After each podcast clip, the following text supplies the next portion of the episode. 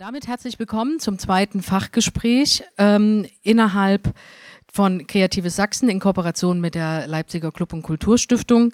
Ähm, ich bin Alex Pagel, Teil von Kreatives Sachsen, seit Oktober 21 mit dabei und äh, kümmere mich vorrangig um den Teilmarkt Musik innerhalb der äh, Kultur- und Kreativwirtschaft und äh, werde heute so ein bisschen durch den späten Nachmittag führen und äh, kommen direkt zu unserem Thema Energieeffizienz in äh, Live-Musikspielstätten ist das Thema des zweiten Fachgesprächs und ist mehr als komplex. Das hatten wir ähm, auch in den Vorgesprächen äh, schon ähm, mit dabei gehabt. Deswegen haben wir uns heute innerhalb des kompletten Nachhaltigkeitsthemas auf die Energieeffizienz spezialisiert, beziehungsweise den Fokus darauf gelegt, weil das nochmal ein ganz eigener Bereich ist, den wir ähm, heute mit den Experten zusammen näher beleuchten wollen. Generell ist es so, dass das Thema Nachhaltigkeit immer mehr ähm, Fahrt aufnimmt in Zeiten des Klimawandels und des Klimahandelns, ähm, nicht nur im Kultursektor, sondern generell auch äh, seitens der Bundesregierung, seitens auf kommunaler und regionaler Ebene. Es gibt in Planung verschiedene Förderprogramme, die ähm, ausgelobt werden sollen. Es gibt verschiedenste Vorhaben, äh, gerade auch in dem Club- und Kulturbereich, siehe Clubtopia zum Beispiel als eine Initiative in Berlin ansässig, die sich vorrangig um die Beratung und Umsetzung nachhaltiger Konzepte im Clubkontext kümmert. Und wir hoffen einfach, dass das Thema so weit Fahrt aufnimmt, vor allem jetzt auch nach der Corona-Pandemie, dass wir hier eine, einen guten Umschlag schaffen und im besten Falle ökologische Projekte haben, die wir ähm, nachhaltig mitgestalten können. Und damit ähm, stelle ich ganz kurz unsere Experten der heutigen Runde mit vor. Wir haben zum einen ähm, hier mit dabei Professor Dr. Robert Huhn von der HTWK Leipzig. Er ist Professor für Gas- und Wärmenetze an der Fakultät Ingenieurwissenschaften und zudem Sprecher des Instituts Energie, Gebäude und Umwelttechnik und wird uns heute die Forschungsperspektive zur Energieeffizienz unter anderem am Beispiel des Vorhabens Gleisdreieck Leipzig zeigen.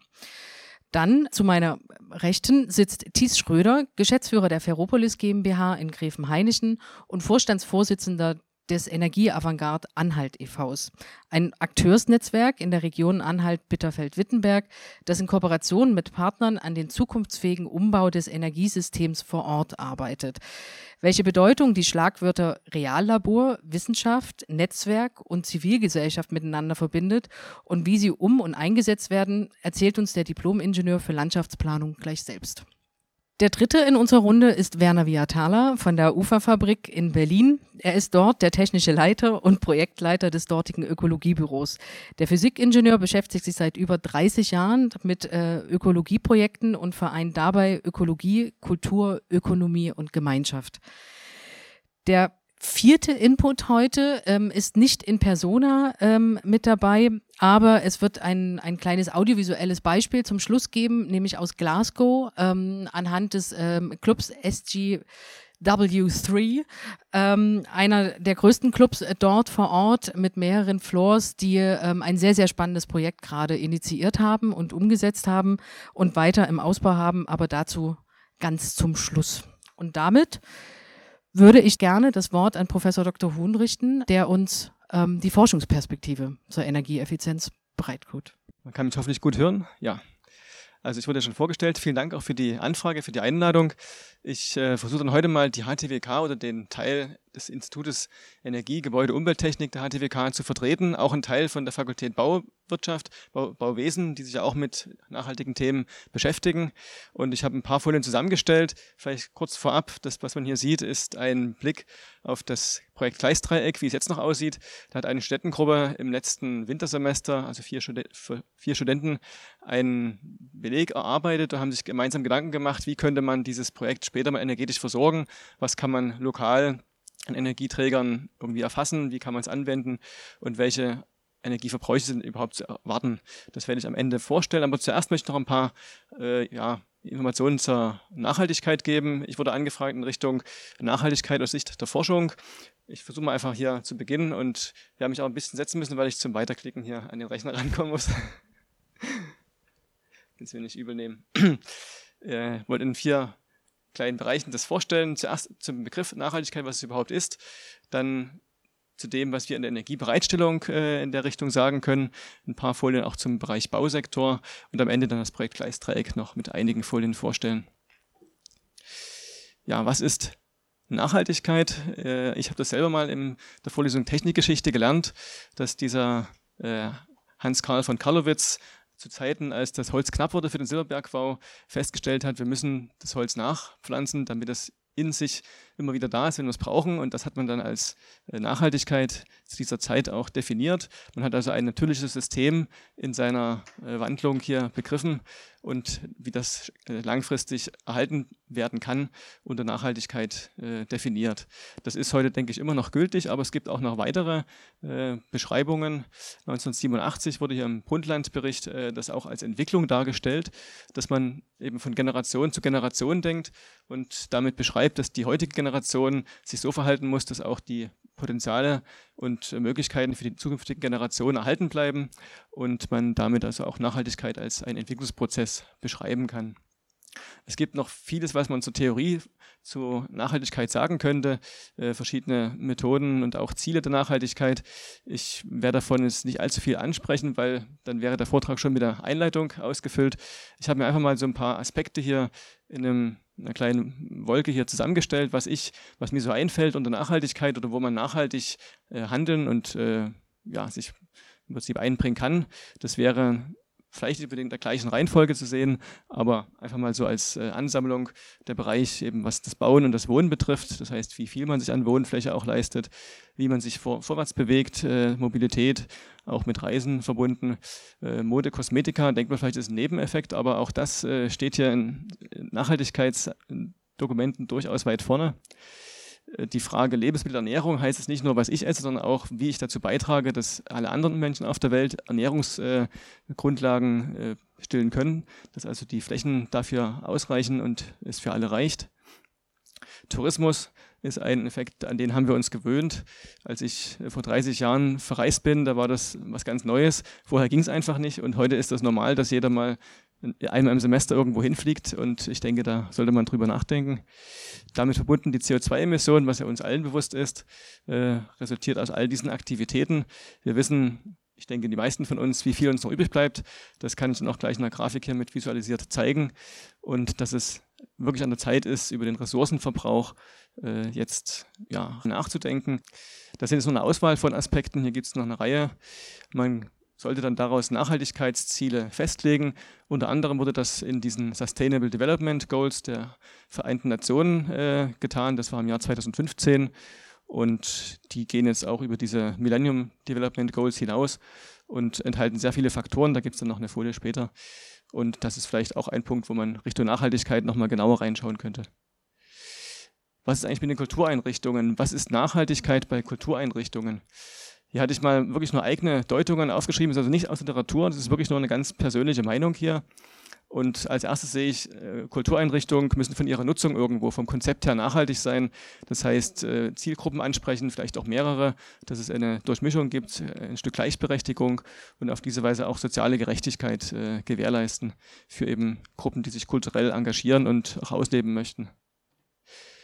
Das zweite ist, wie kann man Kultureinrichtungen nachhaltig bewirtschaften, also die ökonomische Seite. Hier sehe ich immer aus Sicht der Energiewirtschaft Investitionen und laufende Kosten. Und natürlich müsste man die laufenden Kosten versuchen zu reduzieren, indem man Verbräuche reduziert, den Verbrauch von, von Ressourcen. Auf der anderen Seite äh, gilt es auch natürlich, äh, den Raum an sich als Raum der Kreativität zu erhalten für eben äh, alle, die da teilnehmen möchten und auch die zukünftigen Generationen. Und was dann den anderen Teil der Finanzierung betrifft, äh, Richtung ja, Investitionen und Betriebskosten nochmal unterteilt.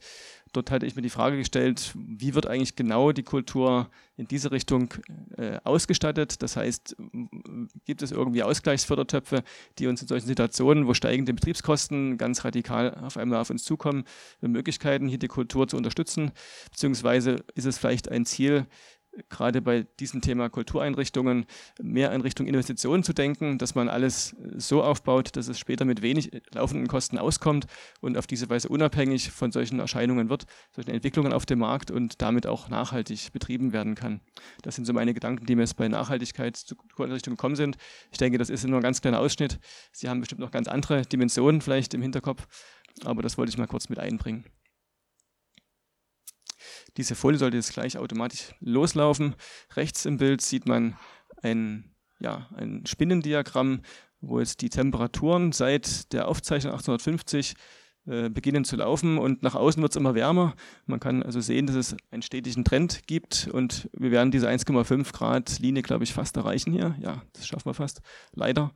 Und links im Bild ist der Verbrauch von oder das, das emittierte CO2, was wir uns bisher geleistet haben und was am Ende noch übrig bleibt. Es wird nicht allzu viel übrig bleiben, aber es sollte uns doch zum Nachdenken anregen, dass wir dieses letzte Tortenstück nicht einfach so verschwinden lassen, sondern jetzt handeln und äh, im Prinzip versuchen, kurz vor zwölf das zum Stehen zu bringen, was hier so schnell abläuft. Wie könnte das aus der Sicht der Energiebereitstellung aussehen? Hier ist mal ein Bild, das ist jetzt wirklich auch nur ein Teil dieser Lösung oder kann einen Teil darstellen. Dieser Wasserstoffkreislauf ist ja heute eher als Hype von vielen aufgenommen. Ich habe die Professur für Gas- und Wärmenetze und bin selber Teil dieses Hypes, wenn ich so will. Und ich sehe, alle rufen nach Wasserstoff, alle möchten in diese Richtung beim Studium sich qualifizieren. Und ich denke, es wird auch eine Rolle spielen, eine große Rolle. Es wird aber nicht das Einzige sein. Deswegen ist dieser Kreislauf hier nur ein Teil dieser Lösung.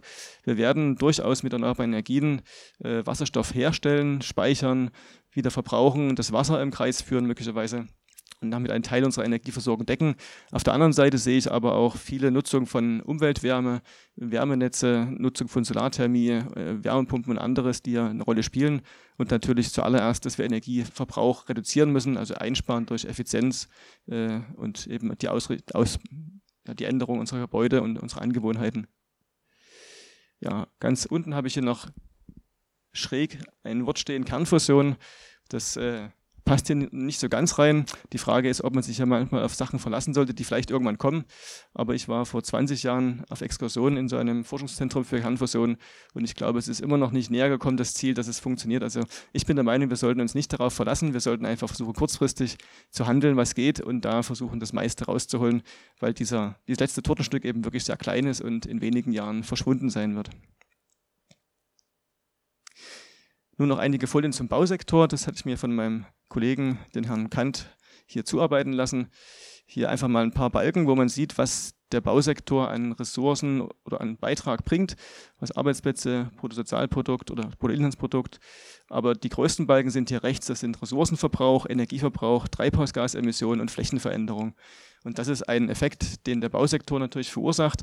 Und da muss man ansetzen äh, ja, Verkehrsflächen sind ein, was, was hier natürlich große Flächen verursacht, verändert, aber auch das Ausbreiten von ja, Wohnsektor, Bau. Wir wachsen als Gesellschaft natürlich, aber vielleicht auch eher in Ansprüchen, wenn man die Zahlen sich genauer anschaut. Ich selber bin auch vor einer Weile erst umgezogen und muss mich ganz still verhalten, wenn es darum geht. Das heißt, wir müssen auch sehen, wie wir hier Flächen äh, sinnvoll nutzen. Die schon vorhin erwähnten Sustainable Development Goals von den Vereinten Nationen sind auch im Bausektor natürlich sehr präsent. Dort sind sehr viele dieser Teilziele, die man dort gesetzt hat, äh, mit verankert. Und da gibt es auch hier ein Vorrangmodell, so nennt man das. Das sind diese drei Scheiben, die jetzt gerade eingeblendet wurden, die im Prinzip aussagen, dass diese mittlere Scheibe, die Gesellschaft, kann nicht funktionieren ohne eine funktionierende Biosphäre und auch die Ökonomie, also die Wirtschaft ganz oben, kann nicht ohne eine funktionierende Gesellschaft funktionieren. Das heißt, wir müssen uns alles aufeinander aufbauen und sollten nicht immer nur von der Ökonomie ausdenken, sondern eigentlich von der Biosphäre. Das muss stimmen und dann kann alles andere auch äh, passend gemacht werden. Ansonsten rechts äh, sowas wie ein Leitfaden für nachhaltiges Bauen. Da gibt es viele Möglichkeiten. Im Bestand ist es immer eine Herausforderung. Wenn man irgendwas neu baut, kann man bestimmt äh, innovative Sachen umsetzen. Daraus einfach mal ein paar Beispiele hier hervorgeholt. Das eine sind äh, zum Beispiel vakuumgedämmte Fassadenelemente, dass man also statt 15 cm Styropordämmung hier mit Vakuumisolationspanelen die Wände ausstattet und damit mit einer geringen Wandstärke die gleichen energetischen ja, Wärmeverluste zumindest erreicht. Es gibt vielleicht noch andere Effekte, was hier Feuchtetransport und Komfort betrifft. Das ist ein spezielles Bauthema, das würde ich an der Stelle mal offen lassen. Aber es ergibt sich auch, ergeben sich auch Vorteile durch diese Konstruktionen, eben mehr Platzgewinn, man braucht eben weniger Wandfläche, hat dann mehr Innenfläche in den Gebäuden.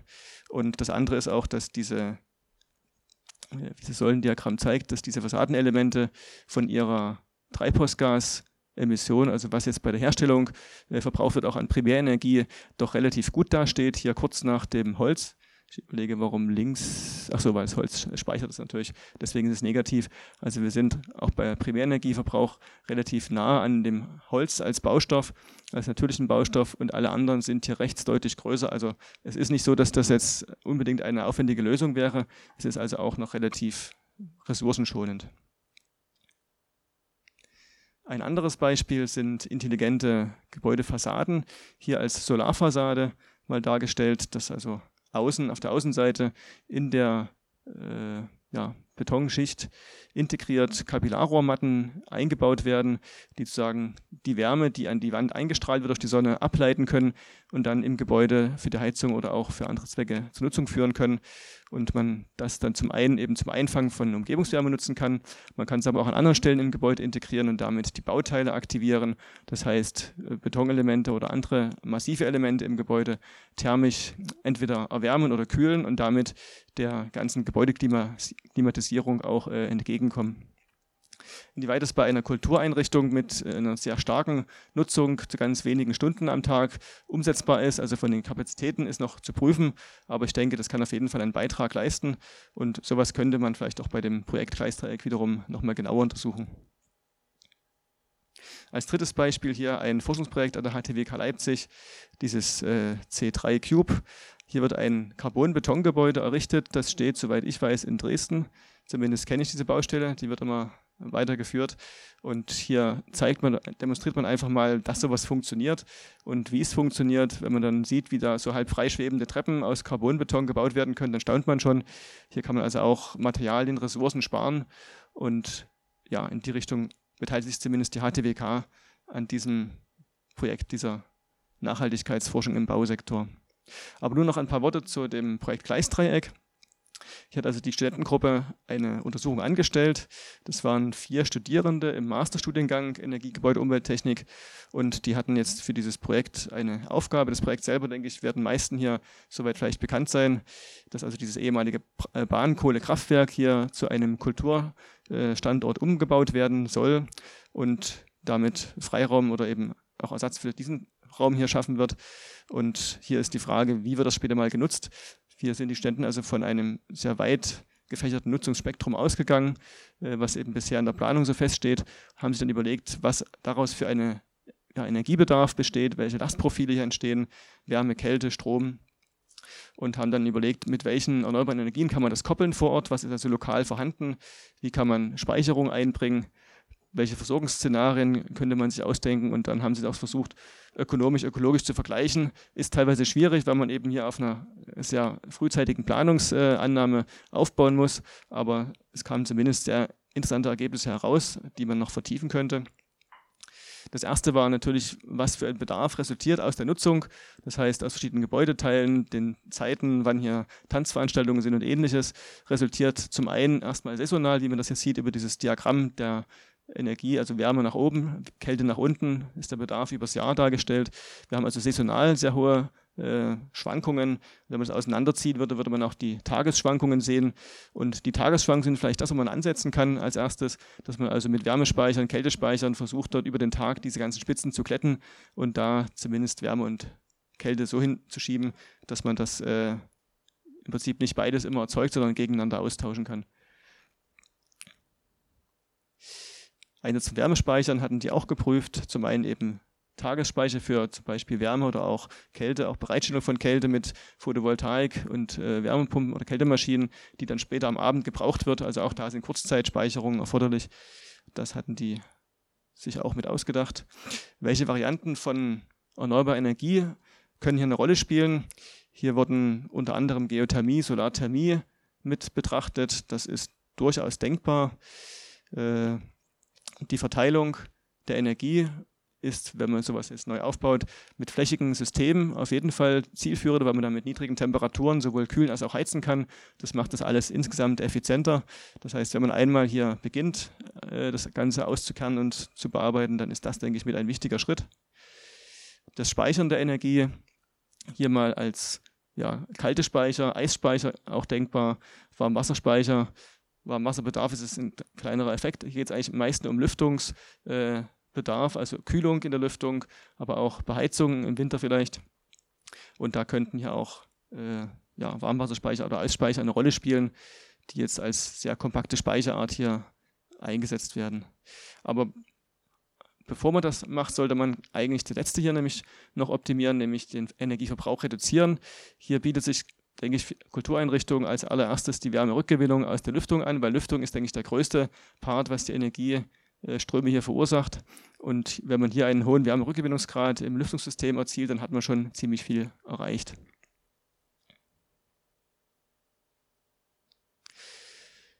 Die Studierenden haben sich noch ein paar Varianten überlegt, wie man jetzt die Versorgung aufbauen kann. Ich will das nicht im Detail erklären, einfach nur zeigen, welche Arten hier vielleicht eine Rolle spielen. Äh, Photovoltaik ist auf jeden Fall möglich. Windkraft wurde geprüft und wieder verworfen. Das ist rein genehmigungstechnisch auch vom Ertrag her nicht zielführend und in der, im Bahndreieck dort auch nicht aufstellbar. Brennstoffzelle als Technologie für die Zukunft. BHKW die Frage, mit welchem Brennstoff, wie kann man von Bio-Erdgas äh, ausgehen, aber sind aus heutiger Sicht Übergangstechnologien, die wir vielleicht auch gar nicht mehr zu lange haben werden. Und das zeigen dann auch die Ergebnisse, die man in der Weise auch relativieren muss. Das Ganze gekoppelt mit Lastausgleichskomponenten, Batteriespeicher oder eben dem Bezug mit einem Netz von außen, das man eben rückspeist, wieder bezieht, je nachdem, wann man selber zu viel oder zu wenig hat. Das sind also Möglichkeiten, das zu koppeln.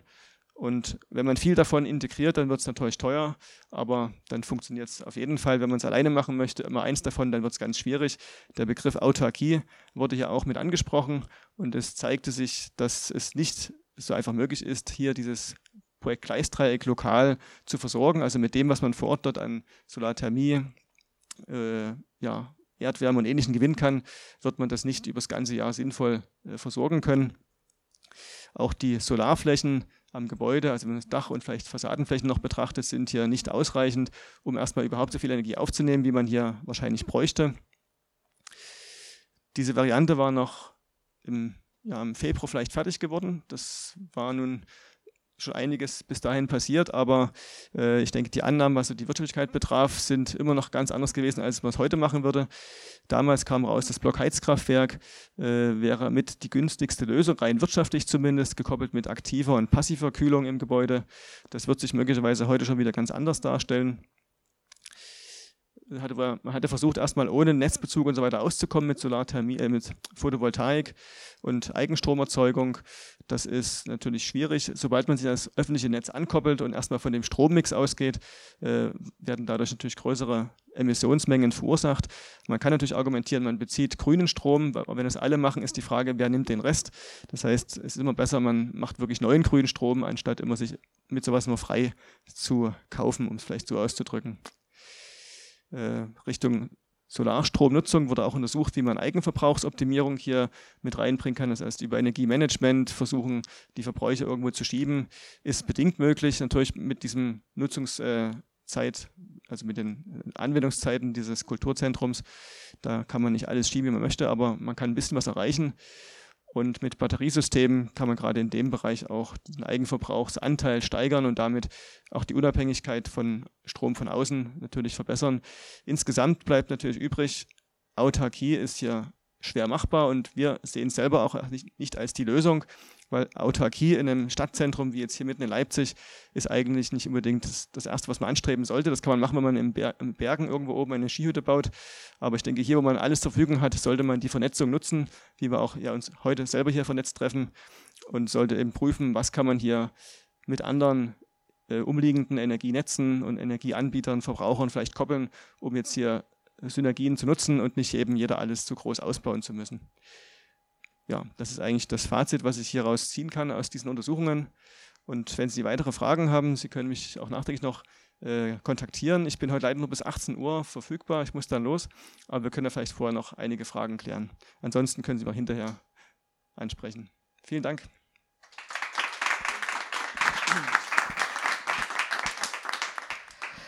Gibt es Fragen an Herrn Professor Dr. Huhn? Da geht sofort die Hand hoch. Ich mache mal hier den Mikrofon, Jolly. Äh, Jan wird sagen, ich komme jetzt wieder mit meiner ähm, Abwärmenutzung der, äh, der Clubgäste. Da werden wir ja nachher wahrscheinlich den Impulsvortrag hören aus Glasgow, die ja da so ein Projekt äh, gestartet haben. Das wurde, so wie das jetzt klang, gar nicht mit ähm, getestet, geprüft oder berechnet, inwieweit sagen wir mal, die Abwärme der Gäste also genutzt werden kann, um die im Prinzip zu speichern und dann zu nutzen, weil unsere Erfahrung hier im Club ist, dass wir selbst, wenn es im Winter kalt ist, ähm, also auch bei minus 10 Grad, wir hier eigentlich nur damit beschäftigt sind, die Wärme rauszubekommen, wenn der Laden voll ist. Ähm, das ist auch was, was wir auch gerne in der Messehalle 7 oder mein Wunsch wäre, dass dort zumindest ansatzweise mal prüfen, ob es funktionieren könnte. Wurde das mit bedacht oder ist das was, was gar nicht mit bedacht wäre und was man vielleicht nochmal mit prüfen könnte? Also es wurde jetzt mit thermischen Lasten in dem Sinne gerechnet, das heißt mit Eintrag von Strahlung von außen durch Fenster, aber auch durch die Personen, die dort eben aktiv tanzen. Und damit ergeben sich diese Wärmelasten, die man halt als Klimakühlung dann irgendwie bereitstellen müsste. Äh, wir haben es, glaube ich, hier noch nicht an dem Punkt untersucht, wie man diese Abwärme nutzbar machen kann. Ich selber würde davon ausgehen, man kann mit Wärmepumpen natürlich diese warmen Abwärmeströme irgendwie nutzen, auskühlen, auf ein höheres Temperaturniveau bringen und zum Beispiel für später Heizwärme speichern oder Warmwasser bereiten aus dieser Abwärme. Das wurde aber jetzt noch nicht in der Arbeit untersucht. Aber das, denke ich, könnte man auf jeden Fall tun. Wärmepumpen werden auf jeden Fall eine Rolle spielen, auch mit der, mit der Kopplung Kälte erzeugen auf der einen Seite, Wärme für andere Sachen auf der anderen Seite. Von daher könnte man das gut mit einbinden. Das freut mich. Gibt es weitere Fragen? Keine. Dann würde ich ohne große Umschweife ähm, vielen herzlichen Dank, Herr Professor Dr. Huhn, sagen ähm, und direkt übergehen zu unserem nächsten Impulsreferat und abgeben an Thies Schröder. Ja, vielen Dank, vielen Dank, Professor Huhn. An die letzte Folie, die Sie gezeigt haben, können wir nachher zum Abschluss meines Vortrags auch gleich anschließen, denn das sind ähnliche Fragestellungen, die sich auch beim Live-Entertainment, Veranstaltungsgelände Ferropolis, also Open Air stellen. Das ist ja nochmal eine etwas andere Konstellation als in einem Club.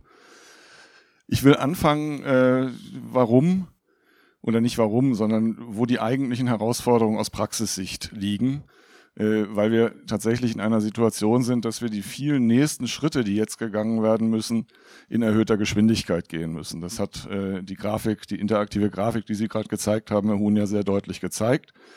Und wir haben, wenn ich mal kurz zurückblicke, äh, ungefähr drei Phasen, die man unterscheiden kann in den 90er Jahren. Relativ starker Anstieg in dem ganzen Live-Entertainment-Genre, auch in der Live-Entertainment-Economy. Im Festivalgeschäft macht sich das sehr deutlich. Davon haben wir ans Standort Ferropolis, den muss ich jetzt, glaube ich, nicht vorstellen in Leipzig, oder? Ich hoffe doch, dass das äh, allen bekannt ist oder zumindest eine Idee dazu existiert. Natürlich in der ersten Phase 90er Jahre sehr profitiert.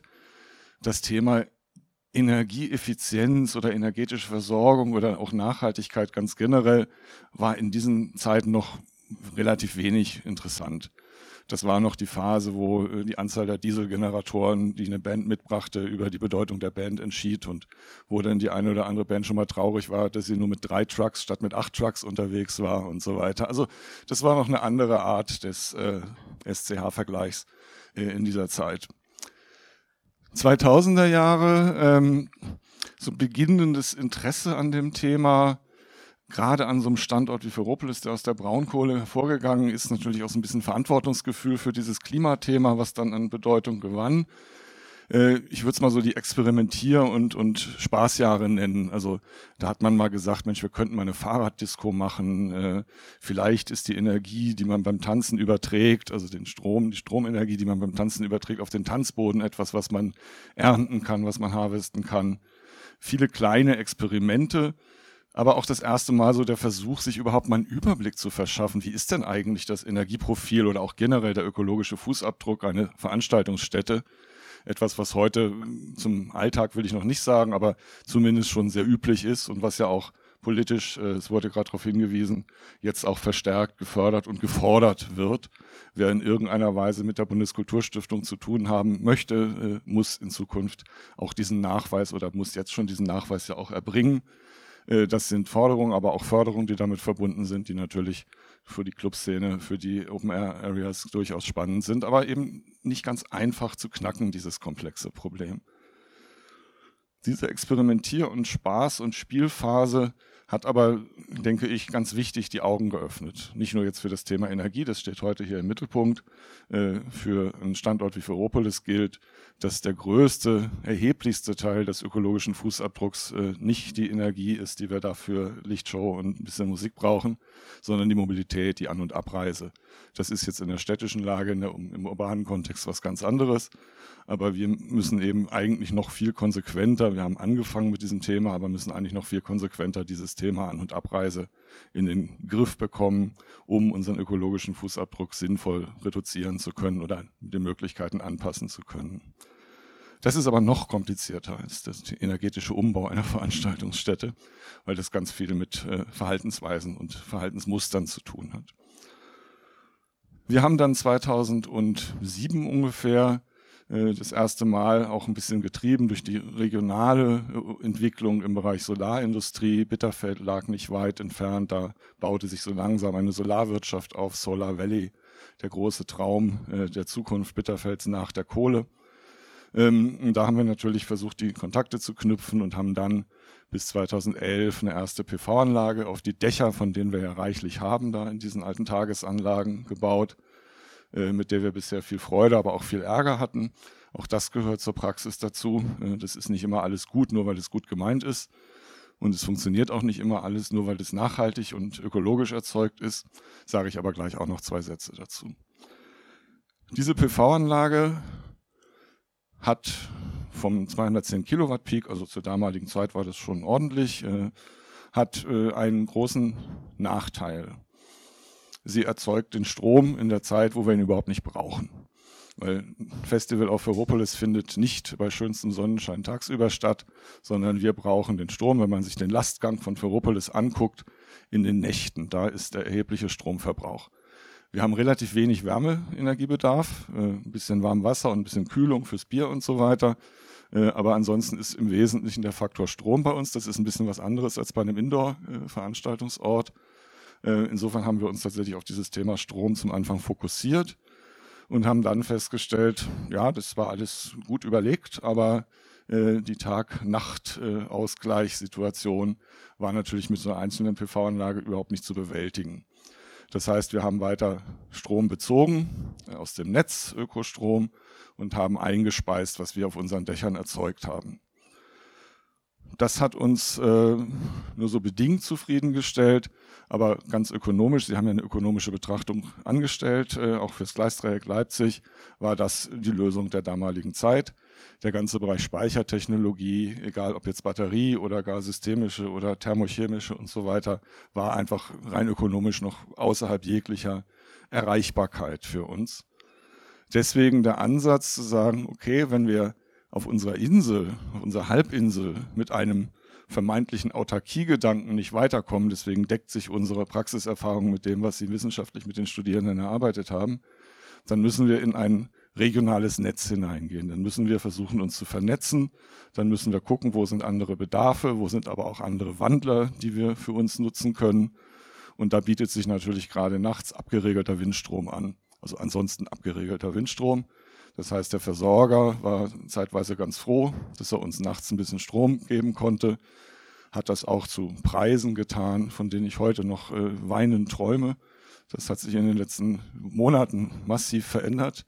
Ähm, und wir waren erstmal ganz happy, haben gedacht, na gut, tagsüber machen wir unseren Solarstrom, super, können wir einspeisen. Nachts beziehen wir relativ günstig äh, Energie, Ökoenergie äh, und der Versorger ist glücklich und wir sind glücklich. Aber das kann es ja nicht sein. Das kann ja nicht alleine schon die Lösung sein. Zumal ähm, wir eben gesehen haben, dass wir mit diesem Thema Energiewende, Strukturwandel tatsächlich auch Neugierde erzeugt haben. Es kamen eben auch Leute, Studierende, die haben mal den Lastgang Ferropolis untersucht, die haben diese Experimente, von denen ich gerade gesprochen habe, gestartet. Und wir waren auch äh, in gewisser Verpflichtung, an diesem Braunkohleort noch einen nächsten Schritt zu gehen. Deswegen haben wir gesagt, wir müssen uns regional vernetzen, haben uns Partner gesucht äh, in Dessau mit der Stiftung Bauhaus, mit dem Umweltbundesamt, äh, mit den Stadtwerken dort und haben uns eben versucht, dieses Thema, äh, diesem Thema etwas systemischer, systemintegrierter zu widmen. Daraus ist, das, äh, ist der Ansatz entstanden der Energieavantgarde Anhalt, also als Verein gegründet worden. Äh, Idee war, regenerative Energien und regionale Wertschöpfung zu verknüpfen. Anders als also im fossilen Zeitalter, wo die Wertschöpfung im Wesentlichen durch große Einheiten, also Energiewandler in Form von Kraftwerken, fossile Energieträger entsteht, ähm, haben wir gesagt, die Zukunft des Energiesystems wird viel dezentraler sein, viel kleinteiliger, auch viel vielfältiger. Das ist, glaube ich, eben auch schon im Vortrag sehr gut deutlich geworden. Äh, wir haben jetzt mehr als ein Jahrhundert des großen Stromversprechens hinter uns. Äh, also diese One-Fits-All-Lösungen, äh, Strom kommt aus der Steckdose. Das hat ja auch kulturell, auch baukulturell ganz wesentliche Veränderungen mit sich gebracht. Also die Jahrhunderte davor hat man klimagerechter gebaut, angepasst an die klimatischen Verhältnisse, Fenster klein, Dächer runtergezogen, je nachdem, welches Material da war, genutzt. Dann kam das Versprechen der Moderne, Energie ist unendlich verfügbar, Kohleenergie und am Horizont schon das Versprechen der Atomenergie. Und plötzlich konnte man Gebäude wie das Bauhaus in Dessau bauen. Glasfassaden, Wärme ungedämmt bis zum geht nicht mehr. Aber das war überhaupt kein Thema, das war gar kein Problem, weil man hatte ja Energie, so das Versprechen der Moderne, unendlich verfügbar da. Die Klimabilanz zeigt, wo der Denkfehler war. Auch das hat die Grafik eben schon sehr schön deutlich gemacht. Insofern müssen wir und versuchen anzuschließen an das Heilen, aber auch das Vermeiden weiterer Denkfehler. Und dafür müssen wir uns halt in der Energiewende von den fahrtabhängigen Lösungen verabschieden. Und da könnte man jetzt einen eigenen Vortrag drüber halten. Sie haben es gerade mit dem Wasserstoffthema schon angefangen. Äh, ein bisschen ist im Moment so die Situation, dass viele hoffen, dass es einfach so etwas Neues wie einen postfossilen Energieträger gibt, und wenn man die Wasserstoffdiskussion verfolgt, ich weiß nicht, wie Sie das einschätzen, hat man manchmal das Gefühl, die Politik und die Öffentlichkeit nimmt es so ähnlich wahr, als ob ein neuer Rohstoff gefunden worden sei, äh, den man jetzt zum Ersatz von Kohle und Öl verwenden kann. Das hat damit überhaupt nichts zu tun. Wasserstoff hat eine völlig andere Funktion im Energiesystem und das ist ja eben auch schon deutlich geworden, ist nur ein Aspekt von vielen differenzierten, kleinteiligen, auch sehr unterschiedlichen Lösungen des Bereichs Strom und Wärme und den natürlich in der Regel gerne immer sektorgekoppelt betrachtet, Strom, Wärme, Mobilität. Das konnten wir auf der Halbinsel nicht lösen, deswegen der regionale Verbund, deswegen der Ansatz, einen regionalen Balancekreis zu entwickeln, also keinen regionalen Bilanzkreis, so wie die Energiewirtschaft rechnet, sondern einen regionalen Balancekreis. Heute kennt man das als zellulares Modell. Das ist inzwischen auch in der Wissenschaft und auch in den Fachverbänden sehr anerkannt. Äh, VDE, DENA und so weiter haben sich inzwischen auch deutlich zu diesem zellularen Modell bekannt. Um das mal ganz kurz zu umreißen, auf jeder Einheit, Club, Quartier, Stadtteil, Stadt, Stadtregion, versucht man möglichst nah an die Balance zu kommen. Also Bedarfe, Wandler, Speicher möglichst nah natürlich auf nachhaltiger Basis regenerativer Energien zum Ausgleich zu bringen was man da verwendet, wie man den Strom, also aus welchem äh, sozusagen Ausgangsimpuls, äh, Energieimpuls man den Strom verwendet, ob man Wärme nutzen kann, wie es gerade eben angesprochen wurde, ob es im Club selber oder in der Nachbarschaft Wärmereserven gibt, ob man die Wärme vielleicht auch wandeln kann zur Kälte, weil Kühlung ist sicherlich im Club eben auch ein ganz entscheidender Punkt, gerade für Getränke etc.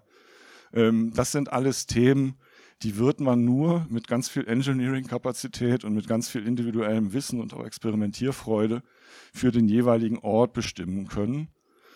Und das wäre eine wunderbare Zeit, die man jetzt hätte, um die nächsten 10, 20, 30 Jahre mit solchen Lösungen, individuellen Lösungen zu experimentieren, die Zellen auszugestalten. Nicht Autarkie, das gebe ich Ihnen völlig recht, aber jede Zelle steht mit der Nachbarzelle sozusagen in einem Bezug. So kann man auch Sektorkopplung gut erreichen. Und jetzt kommt das Problem, wir haben diese Zeit nicht mehr. Wir haben diese Nullerjahre uns angeguckt, die 90er Jahre, die Nullerjahre, die 10er Jahre. Äh, das sind jetzt rückwärts gerechnet 30 Jahre. Wenn ich dann heute mal hochrechne, dann sind wir 2052. Äh, da ist das Thema Klimaneutralität äh, ja entweder positiv zu den Akten gelegt und ein Teil der Geschichtsschreibung oder katastrophisch weiterentwickelt worden. Insofern haben wir jetzt und die aktuellen Krisen in der Welt zeigen das nur umso deutlicher, äh, die Herausforderung, dass wir uns den experimentellen Weg, den ich zum Anfang ganz, ganz toll fand und mit viel Spaß gegangen bin und auch immer noch, glaube ich, hört man raus, dafür ein bisschen brenne, dass wir uns den möglicherweise zeitlich kaum mehr leisten können. Weil experimenteller Weg heißt auch immer Versuch und Irrtum. Ne, unsere Solaranlage brannte dann irgendwann mal ab. Ähm, dann hatten wir den Salat, die Feuerwehr hat gesagt, sowas können wir gar nicht löschen ähm, und so weiter. Also viele Illusionen und Irrtümer, die man erstmal beseitigen musste. Oder weil wir vorhin über das Thema Toiletten gesprochen haben, unser Experiment in Sachen Trockentrenntoilette und Nutzung Fäzes Harnstoff äh, ist einfach an der Komplexität des Themas gescheitert. Ähm, und wir hoffen, ich hoffe nachher noch weitere Ideen zu erfahren dazu.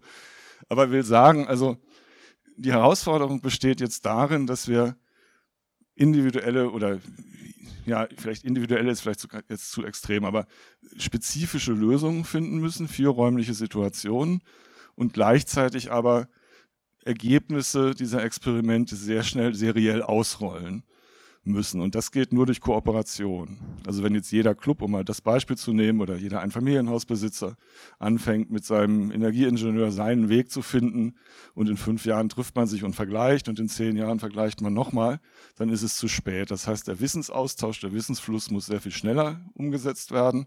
Die Erfahrungen müssen sehr viel schneller ausgetauscht werden, um einfach experimentell und beschleunigend wirksam zu sein. Das ist meines Erachtens, unseres Erachtens tatsächlich die große Herausforderung und in dem Sinne arbeiten wir auch oder versuchen wir auch in der Energieavantgarde zu arbeiten. Finanziert wird die Arbeit, das sind sieben Kolleginnen dort äh, im Wesentlichen durch Projekte, also Bundesprojekte, Forschung, EU-Projekte. Da geht es um ein ganzes Spektrum an Themen, also Mobilitätsthemen, aber auch Landwirtschaftsthemen wie Nutzung Biokohle, also Grünschnitt zu Biokohle und so weiter. Die Themen suchen wir danach, wo wir in der Region die Potenziale sehen und wo wir jeweils Partner sehen. Und der Standort für Ropolis ist ein Beispiel für einen solchen Transformations- und Wandelprozess. An dem Standort, um das vielleicht äh, wieder zurückzuführen auf den Ort, äh, ist die nächste Stufe äh, jetzt unter, unter durchaus auch ästhetischen Aspekten zu gucken, wie können wir das Thema PV noch ausbauen also wir haben ja nicht nur Dächer, sondern auch entsprechende Flächen, auch auf dem See möglicherweise. Äh, das ist ein nächstes Ziel, dort einen Solarpark neuen Typs zu denken. Also nicht das, was wir jetzt als PV-Freilandanlage so an den Autobahnrändern kennen. Da gibt es inzwischen im Bereich Agro-PV und so weiter sehr viele spannende Lösungen. Äh, da können wir uns einiges abgucken. Und die nächste, vor allem größere Herausforderung, also Wind spielt eine ähnliche Rolle. Äh, Kleinwind ist in der Regel nicht effizient genug. Äh, Großwind steht bei uns in der Nähe. Äh, da kann man durchaus natürlich partizipieren. Man kann durchaus natürlich abgeregelten Windstrom nutzen und ins System teilweise reinholen. Eine Wärmequelle haben wir nicht im unmittelbaren Kontext. Ich begleite aber gerade oder habe gerade noch ein anderes Projekt initiiert, weil jetzt gerade von dem Bahnkraftwerk die Rede war in der Nähe von Ferropolis liegt das ehemalige Kraftwerk Czornowitz. Das war mal vor rund 100 Jahren damals das weltgrößte Braunkohlekraftwerk. Ist noch in Teilen dort. Und wir versuchen das gerade wieder zu aktivieren und zu erschließen. In dem Fall mal nicht für eine vordringlich kulturelle Nutzung, sondern eher für eine neue Form des wissenschaftlichen Arbeitens. Ähm, dort liegt für die Beheizung dieses Objektes zum Beispiel eine Wärmequelle seit Jahren und Jahrzehnten ungenutzt direkt nebenan. Da ist auf dem Nachbargrundstück ein großes Korundwerk. Korund ist so ein Strahlstoff. Äh, das wird unter sehr, sehr hochenergetischen Prozessen gewonnen. Die legen dieses mehrere tausend Grad Zeug, kalte, äh, heiße Zeug zum Abkühlen nach draußen. Ähm, da lässt sich möglicherweise das eine oder andere an regionalen oder lokalen Verbünden im Sinne des Wärmetauschens sozusagen gewinnen. Das meinte ich vorhin mit individuelle Lösungen. Also man muss das Objekt, den Ort, aber auch das Nahfeld relativ genau analysieren mit Ingenieursblick. Ähm, da helfen solche Projekte, wie es gerade am Gleisdreieck vorgeführt wurde, glaube ich, sehr, um nicht jedes Mal bei Null anzufangen bei den Überlegungen, sondern um die Potenziale, die sich im Umfeld befinden, die man vielleicht selber auch erzeugt, in ein System einzuspeisen. Das Thema Speicher wird also auf Ferropolis, spielt wie gesagt Wärme nicht die allergrößte Rolle, eine Rolle spielen, aber eine kleinere Rolle und da gucken wir natürlich auf den See. Äh, Seewasser ist ein wunderbarer Wärmespeicher, eher auch für stabile Lastgänge, also für regelmäßige Wärmeverbräuche. Aber der benachbarte Griminer See würde da noch einiges hergeben, vielleicht auch für die Fernwärme der Nachbarstadt die dann eher von der Fernwärme an einem Kraftwerk gehängt, also vom BHKW ausgehend, eher zu Wärmeinseln führt, solarthermisch gestützt, durch Seewasserwärme gestützt und viele Möglichkeiten bietet. Wenn wir diesen Schritt Speicher uns genauer angucken, das ist neben dem Wandler eben der zweite wichtige Schritt, ist für uns tatsächlich der Speicher am interessantesten, der im Bereich Strom den Tag-Nacht-Ausgleich schafft. Da gibt es einige, gerade im thermochemischen Bereich, einige spannende Dinge, äh, die zum Teil auch schon uralt sind. Äh, ich nenne mal das Stichwort Natron-Lok. Äh, das erinnert möglicherweise an etwas über 100 Jahre alt thermochemische Wandlung, ähnlich wie Eisspeicher, nur nochmal, also jetzt als physikalischer Laie darf ich das so sagen, nur nochmal sozusagen chemiegestützter. Das sind durchaus Ansätze, da wird auch noch einiges passieren und trotzdem müssen wir jetzt ins Handeln kommen, ohne möglicherweise jetzt im übergroßen Stil Kapital fehl zu allozieren, wie man so schön sagt. Und das ist jetzt aus der Praxis das, was uns am meisten beschäftigt. Wir würden gerne, wir haben Ideen, Vielleicht würden wir sogar eine Finanzierung kriegen. Das ist nicht immer einfach, aber es ist nicht mehr völlig ausgeschlossen. Also das erste Mal mit der Solaranlagenfinanzierung kam, da haben sämtliche Banken in der Region einfach nur den Kopf geschüttelt. Ähm, das ging irgendwann dann über die Umweltbank. Also da musste man wirklich bis nach Nürnberg laufen, um überhaupt, inzwischen sehen die Sparkassen und die Volksbanken und so weiter das ein bisschen anders. Man kann über Contracting nachdenken. Es gibt viele Möglichkeiten, auch alternative Finanzierungsmodelle, die durchaus interessant sind weil man ja, und jetzt komme ich zum letzten Punkt, ich bin noch in der Zeit hoffentlich, äh, weil man ja, und das ist die Herausforderung und auch leider das Risiko des Fehlermachens, seit einigen Monaten gar nicht mehr anders kann, als unmittelbar zu handeln. Wer noch in irgendeiner Weise an einem fossilen Energieträger hängt, egal ob Club oder Feuerwehrgerätehaus oder Schule oder wie auch immer, wird im Laufe des Jahres einfach noch, äh, hat schon oder wird noch den großen Schreck bekommen.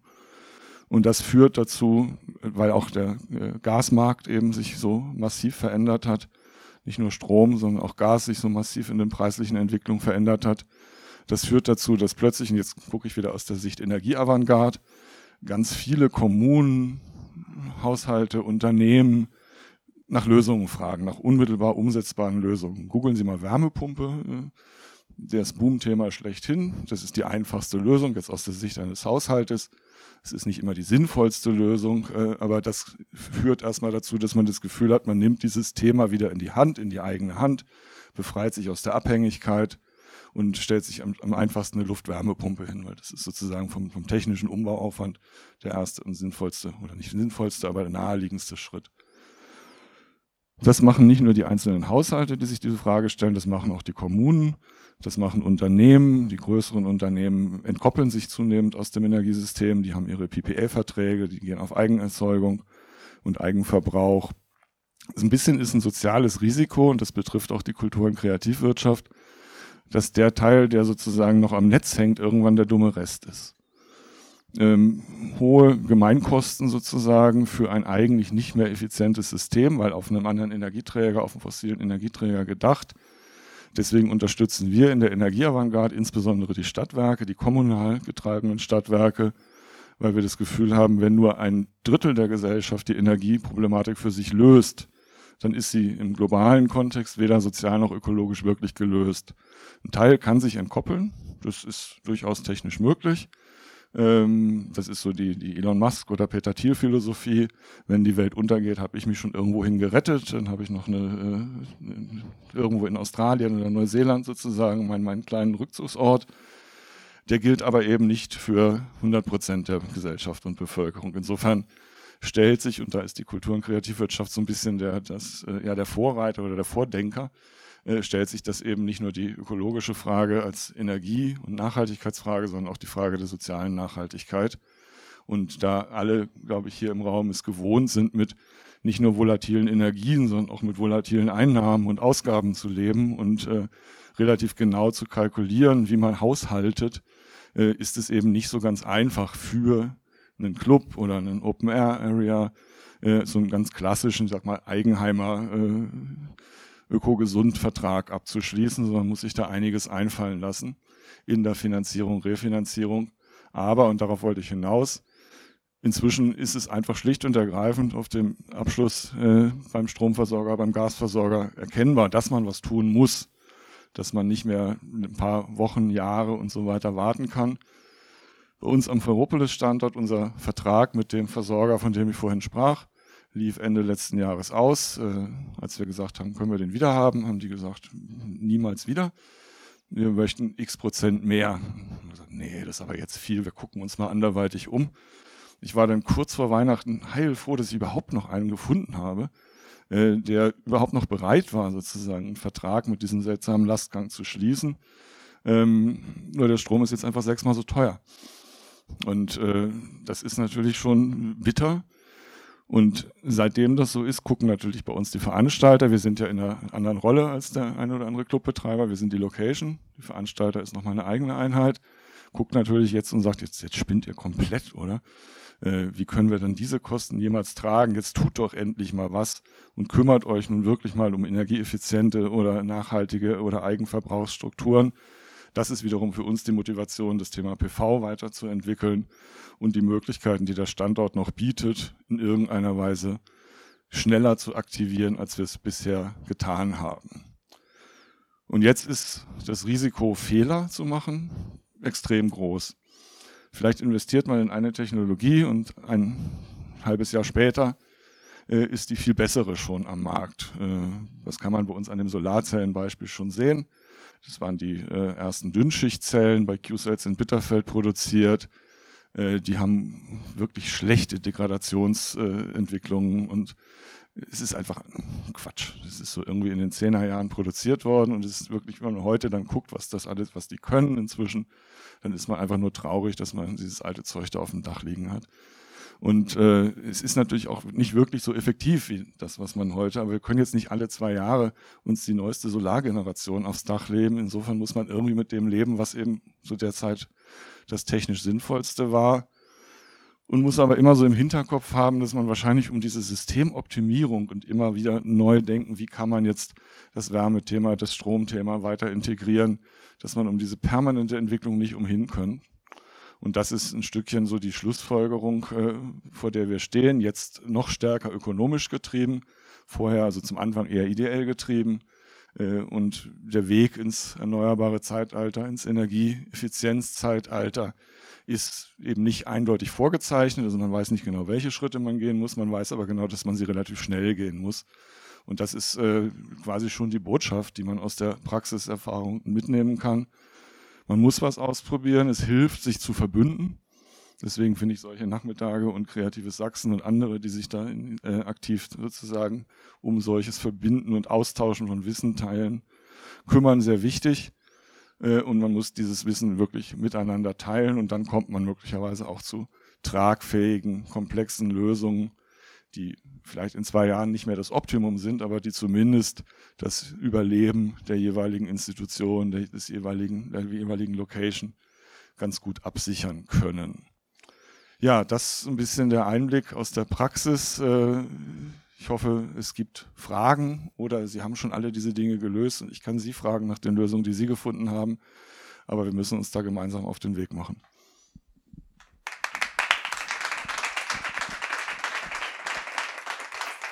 Vielen Dank. Gibt es Fragen, konkrete Kooperationsansätze zwischen Sachsen, Sachsen-Anhalt, andere Dinge, Lösungsvorschläge? Herr Professor Dr. Huhn. Vielleicht eine Frage zu den Experimenten. Sie sagten, Sie haben da verschiedene Experimente gemacht mit Bewegung, Aufnehmen, Energie, Fangen. Gab es irgendwelche Experimente, die irgendwie richtig gut funktioniert haben? Oder war vieles am Ende irgendwie man hat es mal probiert, aber es ist doch nichts rausgekommen. Also Sie haben jetzt einiges erwähnt, was geklappt hat, aber weil Sie so innovative Sachen angesprochen hatten mit Fahrrad und Ähnlichem, gibt es da irgendwas, was Sie vielleicht benennen könnten, wo Sie sagen, das müsste man noch weiterentwickeln oder weiter probieren? Auch wenn wir die Zeit dazu nicht haben. Die haben alle dahingehend sehr gut funktioniert, dass sie das Thema überhaupt vermittelt haben, also dass sie eine Aufmerksamkeit, eine Awareness für das Thema gebracht haben. Äh, sie haben unter energiewirtschaftlichen Aspekten alle überhaupt nicht funktioniert. Also es ist tatsächlich eine eine Form sozusagen zu sensibilisieren. Da ist Fahrraddisco, finde ich, immer noch das Schönste. Äh, so, weil dieses Gefühl, wenn man nicht mehr trampelt, äh, geht so langsam die Musik runter. Das hat schon einen ganz guten Effekt. Und dann merkt der Mensch auch selber, was das ganze Energiewandel mit ihm zu tun hat. Ähm, aber wie gesagt, unter energiewirtschaftlichen Aspekten haben wir zumindest nichts gefunden, wo man sagt, äh, das kann man dem, dem Individuum sozusagen, äh, sollte man die Lösung überlassen. Äh, der kann sich schon abstrampeln, damit er seinen, seinen Festivalabend genießen kann. Das hat keinen Sinn. dazu sind die Dimensionen einfach viel zu unterschiedlich. Wir haben, damit man sich das mal vorstellen kann, wir haben einfach in der Nacht einen Kleinstadtverbrauch dann eben auf dem Gelände. Da sind dann maximal 30.000 Leute. Das ist nicht nur die Kläranlage, die dann echt gestresst ist in der benachbarten Stadt, sondern es ist eben auch das Lastprofil einer kleinen Stadt daneben. Und nicht das nächtliche, sondern das Tageslastprofil. Nee, insofern, wir, wir kommen auch nicht wieder in die Zeit der Vormoderne zurück. Hm? Wir brauchen wirklich technologiegetriebene Lösungen, intelligente technologiegetriebene Lösungen, die das Versprechen der Moderne auf regenerativer Basis vielleicht in neuer Art und Weise ohne diese negativen Klimafolgen einzulösen in der Lage sind. Ich finde ja ubiquitär verfügbare Energie immer noch ein ganz tolles Versprechen. Und ich finde die Knappheitsdiskussion ähm, nachvollziehbar in der Gegenwart, äh, gelernt aus dem fossilen Zeitalter, da ist ein Rohstoff, der knapp wird, äh, aber möglicherweise für die Zukunft gar nicht zielführend, weil in der regenerativen Wind- und Sonne-Situation haben wir zumindest äh, von der Ausgangssituation der Energie keine Knappheit. Wir haben in dem Wandler- und Speicherbereich Knappheit, den Aufwand, den wir dort treiben müssen, intellektuell, materiell und so weiter. Das sind die Knappheiten.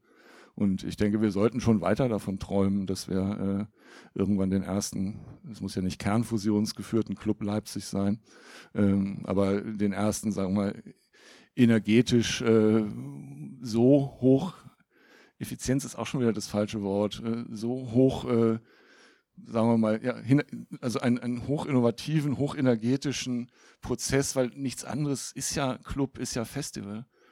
Also die Energieeffizienz können wir am allerbesten natürlich, oder, oder sagen wir mal das Energiesparen, um mal in der klassischen alten Sprache zu sein, können wir natürlich am allerersten umsetzen, wenn wir sagen, okay, wir schreiben jetzt alle gemeinsam Robert Habeck einen Brief und sagen, die Clubs in Leipzig und Ferropolis und viele andere Spielstätten haben sich entschieden, äh, nach zweimal Corona jetzt den dritten Sommer und Winter äh, nichts zu machen als Beitrag zum Gaskonto, äh, damit wir die Unabhängigkeit äh, oder die Abhängigkeit von Russland reduzieren können.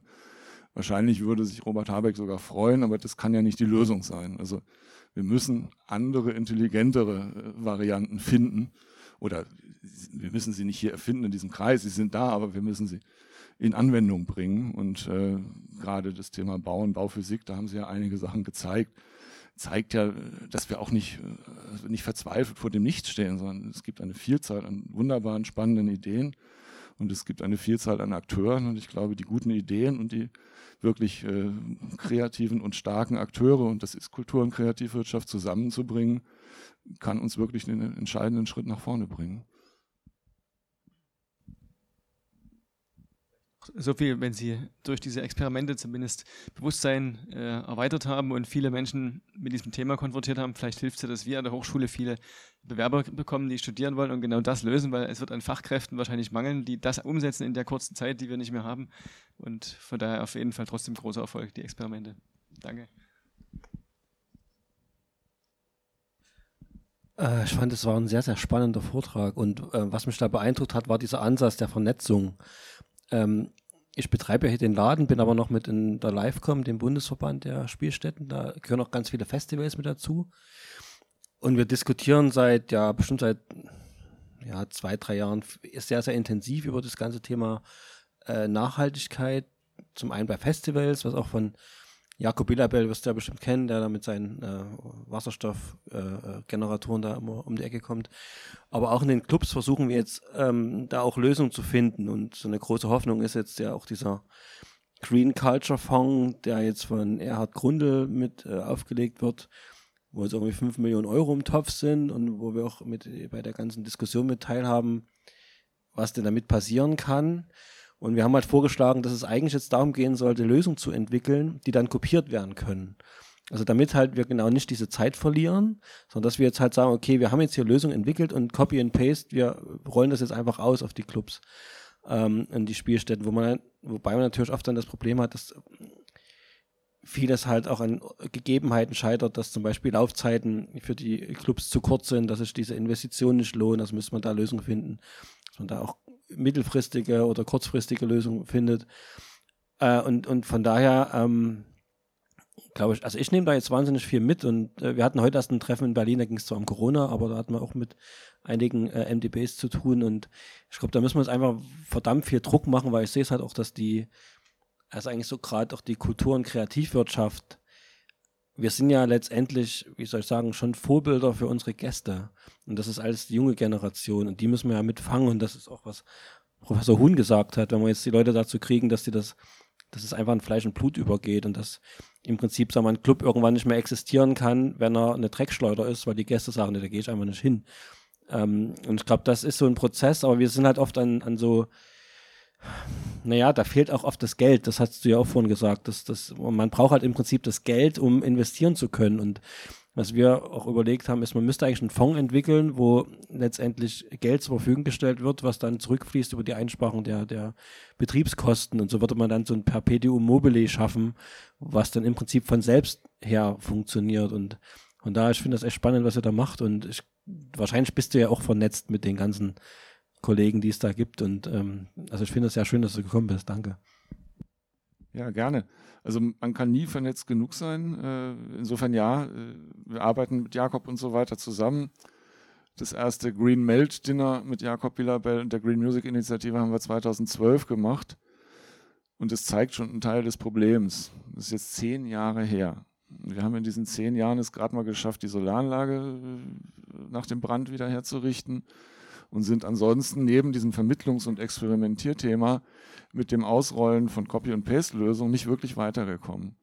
Also es ist alles okay, wir da jetzt überhaupt keine Selbstkasteiung betreiben, aber die Geschwindigkeit äh, wird auch zum Teil in der Kultur- und Kreativwirtschaft selber, ich will nicht sagen gebremst, aber wir haben uns ja auch alle so dran gewöhnt, dass man irgendwie mit dem kleinsten Groschen klarkommt äh, und äh, dass äh, große Effekte auch aus ganz vielen kleinen Schritten passieren und gerade das Refunding ist, glaube ich, ein Thema, das geht nicht ohne die Politik. Und da bin ich auch dem Herrn Grundl wirklich dankbar, dass er so ein Thema jetzt anfängt zumindest.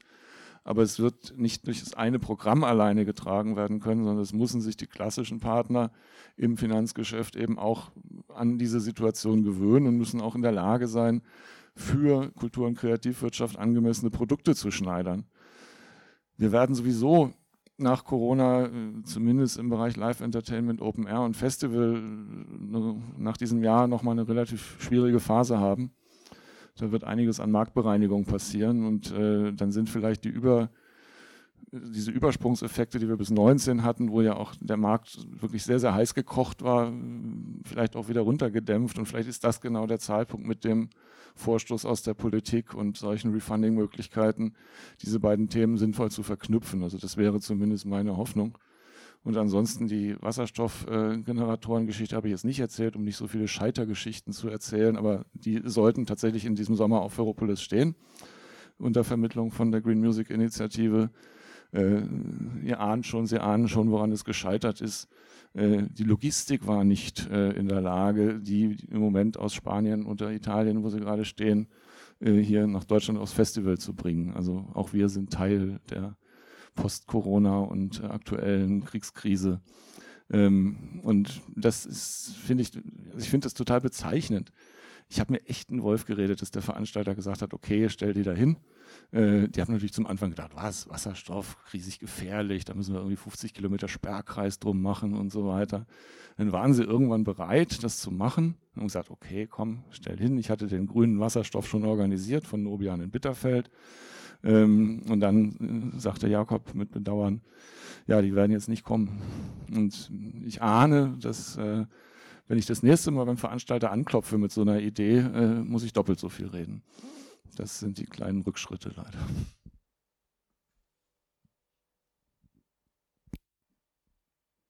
Nicht das beste Schlusswort für die Pause, aber äh, immerhin ein, ein, kleiner Ausblick. Ähm, kurze Frischluftpause für alle. Ähm, gerne sich was zu essen am, am Tresen holen, was zu trinken. Ich würde sagen, kurz nach 18 Uhr, also so 18 Uhr zwei machen wir weiter mit der Uferfabrik ähm, Berlin. Ähm, das Best Practice Beispiel schlechthin in äh, der kompletten Vielfältigkeit von Nachhaltigkeit.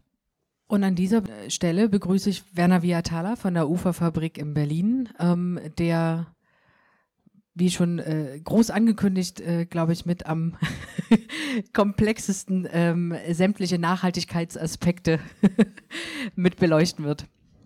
Bitte sehr. Ja, okay, danke für die Einladung.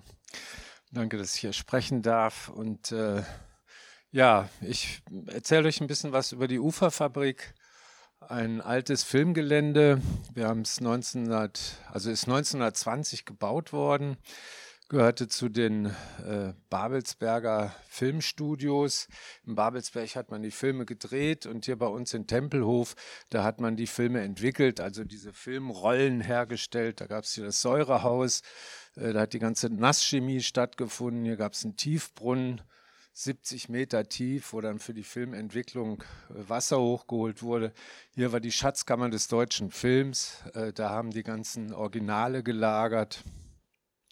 Naja, und dann äh, 61 mit Bau der Mauer ist der Kontakt nach Babelsberg abgebrochen und äh, das Gelände ist dann quasi zu einer Ruine geworden. Und äh, ja, wir sind dann, die 60er Jahre war natürlich in Berlin eine total interessante Zeit. Ne? So äh, viele junge Leute kamen aus Westdeutschland nach Berlin haben da Party gemacht und so, so fuck the Army, brauchten nicht zur Bundeswehr und so, ne? Diese ganzen Geschichten. Naja, und ein so eine Gruppe, äh, die hatte sich dann überlegt, Mensch, die Bonzen, die haben da ihre Hinterhöfe und so, lass uns da mal gucken, ob da nicht irgendwo was frei ist. Und äh, ja, und dann fing das so an, dass junge Leute sich zusammengetan haben und äh, Hinterhöfe besetzt haben, alte Fabrikgelände besetzt haben und so weiter. Und eine so eine Gruppe, das war die Fabrik für Kultur, Sport und Handwerk, die hatte dann in der Kurfürstenstraße so eine, ja, so eine Fabriketage mit äh, Kaffee äh, und so einem kleinen Dojo und so, wo man dann äh, die Tage verbringen konnte. Und die hatten dann mit anderen Gruppen in Berlin so die Idee gehabt, Mensch, lass uns doch mal gucken, ob wir nicht die ganzen Freaks aus Westdeutschland einladen zu einem Festival nach Berlin und dann äh, gucken wir mal, wo da Synergien sind, was haben die so drauf und so weiter. Und äh, ja, das war dann hinter der Deutschlandhalle, da Messegelände, hat man riesengroß was aufgebaut. Äh, so ein kleines Dorf quasi. Das Dorf war so eingeteilt in verschiedene Themen. Dann ging es um Ernährung zum Beispiel, hat man diskutiert, wie eine Zwiebel geschnitten wird, so oder so, und wie bleibt am meisten Bioenergie drin enthalten. Ne? Also damals gab es keine Veganer oder so, Vegetarier und so, das war alles gar nicht bekannt. Gut, der zweite war dann so, das war dann so Gesundheit, so Thai-Massage, chinesische Medizin und so weiter. Und äh, müsst ihr euch vorstellen, 1978 war das, ne? 1978 und die Jungs saßen und Mädels saßen im Kreis und dann so om, om.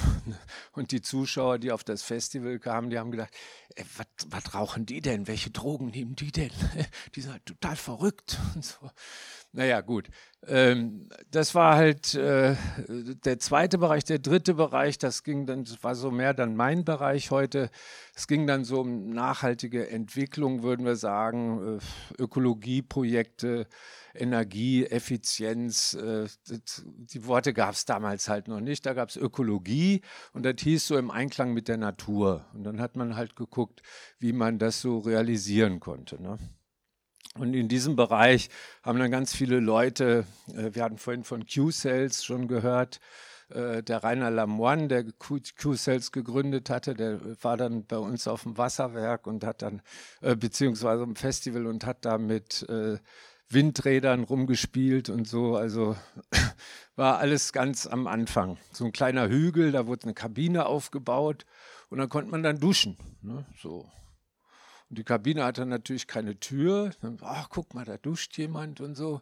Wow, alles Wasserdampf und so. Wie macht man das? Es geht doch kein Kabel hoch und kein Feuer und so.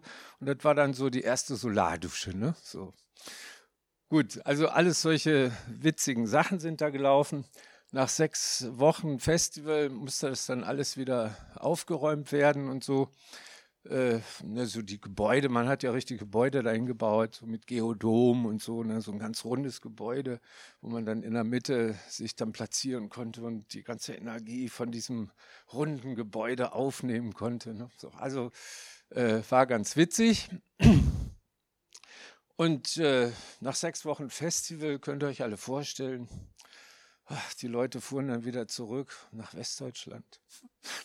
Alle waren traurig, so viele nette Leute und so, so viel Synergien und so. Ach, alles toll. Und jetzt sind die alle weg und was machen wir jetzt? Ja, und da kam einer auf die Idee, Mensch, lass uns das doch leben.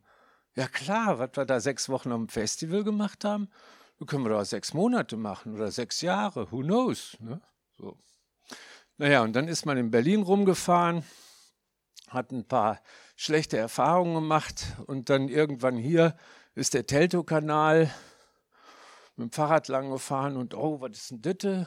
Und dann hier so Batsch über den Zaun rüber und oh, guck mal hier, großes Kino, da können wir Party machen und Musik und so. Ne? Oh, hier mache ich meine Holzwerkstatt und hier mache ich mein Fahrrad reparieren und guck mal hier die große Wiese, oh, da können wir einen Bauernhof machen und so. Ne? Und dann schwupp, schwupp, schwupp, eine Woche später waren 70 Leute auf dem Platz, die den dann so friedlich wieder in Betrieb genommen haben, quasi. Ne? Ja, am Anfang hat man direkt äh, einen Film gedreht, war ja ein Filmstudio, ne? Und dann äh, waren hier so Kinder, die haben dann Schule gespielt. Hier waren so ein paar Akrobaten, sind die Straße hochgelaufen, ein paar Jongleure. Hier waren Windräder aufgebaut. Äh, wie gesagt, Rainer Lamoine hat da rumgespielt zum Beispiel. Hier hat eine Band geprobt und so. Ja, und dann so die Regierung, also die Verwaltung in Berlin, die hat dann gesagt, Mensch, was ist denn da los? Wie lange sind die schon da? Wir wussten das ja gar nicht und so. Was wir denn jetzt? Die haben da so ein ganzes Gelände in Betrieb genommen und so. Ja, und dann äh, haben wir gesagt, okay, wir sind jetzt hier am Gelände, wollen einen Vertrag. Und natürlich der Finanzsenator hat gesagt, was, Vertrag gibt es doch gar nicht. Also ihr seid kriminell, ihr habt das Gelände besetzt, ich bin eine Behörde, geht doch gar nicht. Ne, so. Naja, und dann äh, wurde irgendwann abends äh, an irgendeinem Tag die äh, Berliner Abendschau, der regionale Berliner Fernsehsender, Nachrichtensender eingeladen. Und der hat dann hier gezeigt, wie alle Besetzer vom Gelände runter sind, also keine Besetzer mehr waren. Und dann äh, gab es dann halt einen Vertrag, einen Mietvertrag. Ne? Erst über ein halbes Jahr und der wurde dann immer weiter verlängert. Und so alles alte Karamellen. Gut, das Gelände lag ungefähr einen halben Meter voll mit Müll, ne, also alte Kühlschränke von Nachbarn und so, alles Mögliche. War viel Arbeit, das erstmal aufzuräumen. Naja, und dann hat sich so jeder irgendwie entwickelt. Was steckt hier drin? Was kann ich denn damit machen? Ach, probiere ich mal Ditte und dann probiere ich mal Ditte und so. Und so hat jeder das finden können, was so für ihn gut und wichtig ist. Gut, äh, das war so quasi die Historie und dann ist, äh, hat sich, also heutzutage würde man sagen, ist sowas wie eine Holding, gibt so einen Dachverein, Uferfabrik Berlin e.V., ein gemeinnütziger Verein und dann gibt es dann das Internationale Kulturzentrum, das bespielt hier das alte Kino, dann hier äh, die Kantine, die ist umgebaut worden zum Theatersaal, hier gibt es äh, eine Open-Air-Bühne und das wird alles bespielt von, vom Kulturzentrum. International, weil halt viele Netzwerke, Trans-Europe oder Artist in Residence und so weiter da äh, inkludiert sind. Dann gibt es ein Nachbarschafts- und Selbsthilfezentrum hier und hier.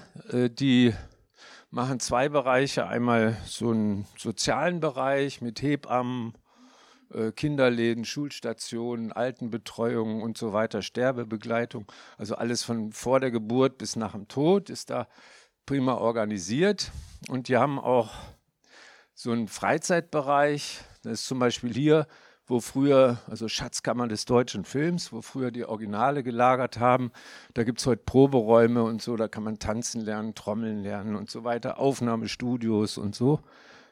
Ähm, und hier der große Bauernhof, der gehört da auch zum Nachbarschaftszentrum. Gut, dann haben wir hier eine freie Schule, gehen 53 Kinder, glaube ich, im Moment hin.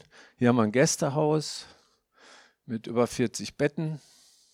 Dann gibt es hier eine Bäckerei, eine Konditorei und hier einen Bioladen vorne.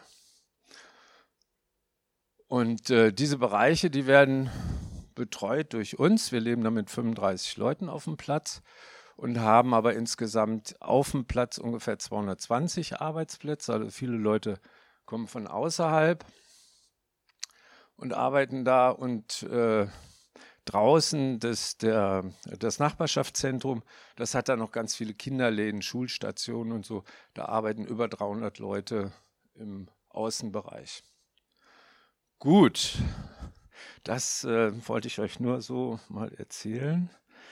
Das sind die Themen, die mich da so beschäftigen in der Uferfabrik. Äh, ich habe in den 90er Jahren sehr viele Umweltprojekte äh, installiert.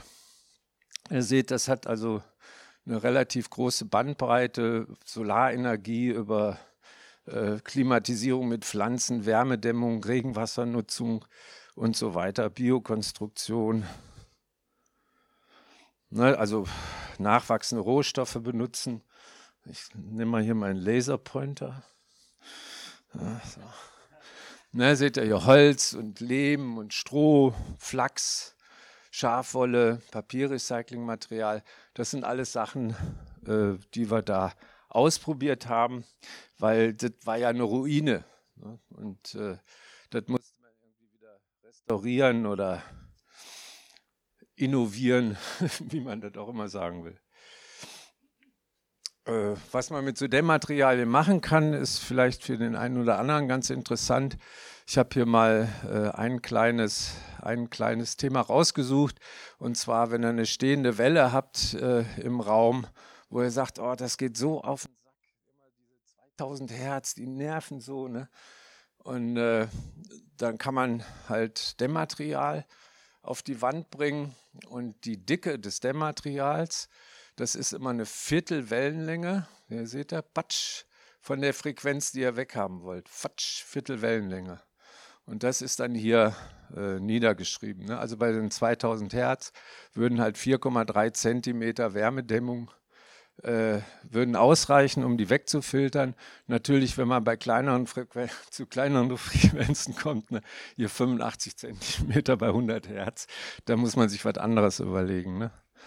aber so zur Orientierung eigentlich ganz nett. Im Außenbereich, äh, weil wir hatten äh, Open-Air-Kino gemacht und so. Und wenn dann so äh, Blues Brothers lief äh, im Sommer, natürlich abends nach 10 Uhr, weil vorher war zu hell für Open-Air-Kino, da haben sich die Nachbarn natürlich immer beschwert und wir haben zwei dicke Ordner voll mit Schwerdebriefen von der Polizei und so. Und dann haben wir eine Schallschutzwand aufgebaut im Open-Air-Bereich äh, fünf Meter hoch. Das sind so Baustahlmatten, die sind einfach konisch aneinandergestellt, Kokosmatten reingehängt und dann gefüllt mit Bauschutt, mit Putz und Steinen und so weiter, Aushub und so. Und äh, das ist dann fünf Meter hoch und da kommt auch nichts mehr durch. Das ist so viel Masse, das ist äh, super gut zur Schalldämmung außen geeignet. Gut, dann haben wir äh, sehr viel Solarenergie aufgebaut, 750 Quadratmetern, äh, verschiedenste Typen, Monokristallin, Polykristallin, Dünnschichtzellen und so weiter, haben das natürlich alles dann mit Monitoring gemessen, ausgewertet und so weiter. Und äh, dann haben wir hier Nachführsysteme aufgebaut, weil mh, hm, Ah, ist ja egal, kann, kann man drauf eingehen. So ein fest montiertes Solarmodul, ne, Energie über Zeit. Dann hast du morgens, kommt die Sonne, scheint dann irgendwann mal mittags senkrecht auf das Modul und zum Nachmittag geht das wieder weg.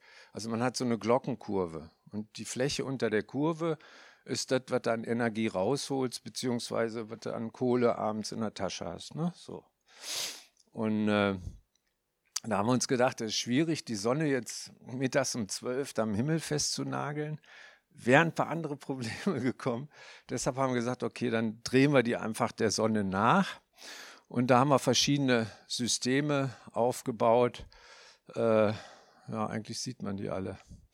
Naja, egal. Also wie, wie macht man sowas? Wie dreht man irgendwas? Man hat einen Motor, man hat einen Computer. Der Computer weiß genau, aha, morgens um 4 Uhr geht da die Sonne auf Äh, Im, im äh, Sommer ist, steht die Sonne höher, im Winter flacher und so weiter. Also morgens um vier steht dann, stehen die Module schon senkrecht zur Sonne, Sonne geht auf, Modul geht den ganzen Tag mit der Sonne und man hat Energie über Zeit, sowas wie eine Tischfunktion. Ne? So volle Elle morgens bis abends. Macht natürlich viel mehr Energie, aber wir haben den Computer, wir haben den Motor, beides muss man kaufen, abschreiben, beides braucht Energie und so. Also geht schon wieder ne, ein bisschen von diesem Tisch, geht so Richtung Glocke. Ne, so.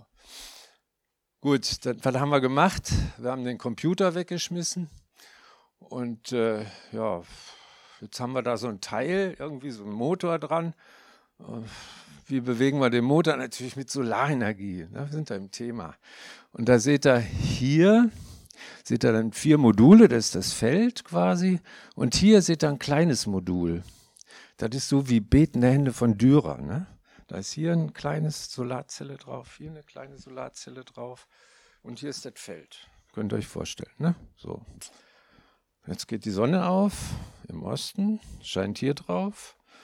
Wir erzeugen Gleichstrom, den Gleichstrom bringen wir auf den Motor und der dreht dann oh, das Feld Richtung Sonne. Dann wandert die Sonne dahin, scheint hier drauf. Hier wird auch ein Gleichstrom erzeugt. Den haben wir aber umgedreht. Also dreht der Motor auch die andere Richtung. Ne? Bup, bup, bup, bup, bup. Und ohne Computer. Also richtig, richtig geil. Aber den Motor muss man kaufen, warten und so weiter. Also haben wir den Motor weggeschmissen. Jetzt haben wir da so, so ein Ding irgendwie auf einer Achse. Ich, nebenan ist das Arbeitsamt. Man, nein, machen wir natürlich nicht. Okay, äh, was machen wir? Um die Solarmodule rum ist ein Rahmen. In dem Rahmen ist eine Flüssigkeit. Und rechts und links ist ein Blech. So, da ist wieder Osten. Ne? So, jetzt geht die Sonne auf. Der Teil vom Rahmen ist im Schatten, ne? weil der, der Blecher davor ist. Der Teil vom Rahmen ist in der Sonne. Die Sonne wird sogar noch von dem Blech reflektiert und fällt auf den Rahmen. In dem Rahmen ist eine Flüssigkeit. Beides wird warm. Was passiert mit einer Flüssigkeit, die warm wird? Die dehnt sich aus. Hier sind Fachleute im Publikum. Sehr gut. Die Flüssigkeit dehnt sich aus. Durch ein kleines Röhrchen geht es zur anderen Seite. Die andere Seite wird schwerer und uh, senkrecht zur Sonne. Dann wandert die Sonne darum. Der Teil kommt in den Schatten. Der Teil kommt in die Sonne. Der Teil wird warm. Na, Flüssigkeit dehnt sich aus, geht auf die rechte Seite. Die rechte Seite wird schwerer und uh, uh, den ganzen Tag der Sonne hinterher, ohne halt Motor. Ja, weil die Flüssigkeit friert nicht ein. Ja? Und wenn keine Sonne ist, dann ist ja egal, wo, die, wo das Modul steht. Dann hast du ja sowieso nur diffuse Strahlung und die ist egal. Die Norden, Westen, Süden, Osten, das, das ist wurscht. Und wenn die Sonne scheint, dann hast du immer diesen Unterschied. Okay. Äh, und die Flüssigkeit ist äh, französischer Rotwein. Weil Spanischen trinke ich selber lieber gerne. Gut, und äh, damals haben immer diese Leute gesagt, Werner, du mit deinem blöden Ökokram, das ist so teuer und so, ne? Lass uns lieber einfach hier Steinwolle nehmen oder so, ne? Und äh, nee, ich, nee, nee. Und dann hier dieses, dieses Feld, was ihr da seht, das war ein wunderschön oder ist ein wunderschönes Gründach. Und ich habe gesagt, liebe Leute, ich brauche noch so ein Forschungsprojekt. Ach komm. Und dann so, du Arschloch, du zerstörst, zerstörst unser Gründach und so mit deinem blöden Ökokram und so. Naja, ich habe mich durchgesetzt. Und äh, was passiert ist, ist, die Pflanzen verdunsten Wasser. Da erzählen wir gleich noch ein bisschen was zu. Und dadurch kühlen die die Solarmodule. Und so machen die Solarmodule mehr Strom. Nicht viel, 2%. Andere sprechen von 10, aber ich habe nur 2% gemessen. Und auf der anderen Seite, da ist ja hier unten drunter, seht ihr, so ein bisschen Schatten unter den Solarmodulen. Und da die Sonne wandert, wandert auch der Schatten. Und das bewirkt, dass unter den Solarzellen viel mehr Pflanzenvielfalt ist, weil da viel mehr Pflanzen wachsen können, die eben, wo eben der Standort nicht so äh, aggressiv ist wie so ein nacktes Dach. Ne? Da ist ja mit Sonnenstrahlen unheimlich was los. Also Win-Win-Situation. Äh, ja. Und äh, von, von wegen teuer, wir haben 50.000 Kilowattstunden pro Jahr produziert und äh, zu Zeiten der Einspeisevergütung waren das immer über 20.000 Euro, die wir jedes Jahr bekommen haben durch die Solarenergie. Gut, jetzt kann man mit Solar auch ein bisschen Design machen, dass die Leute dann trockenen Fußes von A nach B kommen und so weiter. Mit semitransparenten Solarzellen, wo halt noch ein bisschen Licht durchkommt und so. Dann haben wir ein Blockheizkraftwerk aufgebaut, äh, also ein Motor wird angetrieben mit Erdgas. Der Motor äh, erzeugt Wärme. Ne? Das wird über einen Kühler im Auto der Umwelt abgibt. Das äh, sammeln wir hier im Wärmetauscher, machen Duschwasser und Heizungswasser warm. Und dieser Motor treibt einen Generator an und der erzeugt uns dann elektrischen Strom. Hier seht ihr 50 kW elektrische Leistung und 95 kW ungefähr thermische Leistung. Und das macht bei unserem äh, Verbrauch ungefähr 8000 Euro Benefit im Vergleich zu, wenn man beides von außen nehmen würde.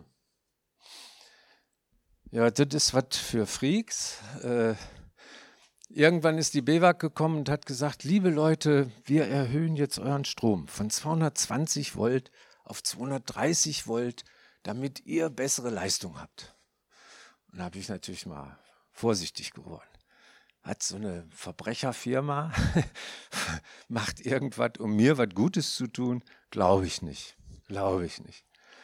Und dann habe ich mal nachgerechnet und äh, wenn man die Formel ein bisschen umschreibt, also das, was äh, dann hinten ist, gleich 80 Euro oder 800 Euro oder so, dann steht irgendwo auf der linken Seite eine Spannung zum Quadrat. Und da dachte ich mir, aha, heißt, wenn ich mehr Spannung habe, dann ist mehr Kohle. Ist ja logisch. Da verdiene ich mehr Geld. Und dann habe ich da mal rumgeforscht und gemacht und getan. Und 220 Volt plus minus 10 Prozent war das damals. Ne? 230 Volt ist dann 207 Volt bis 250 Volt. Dürfen die mir anbieten.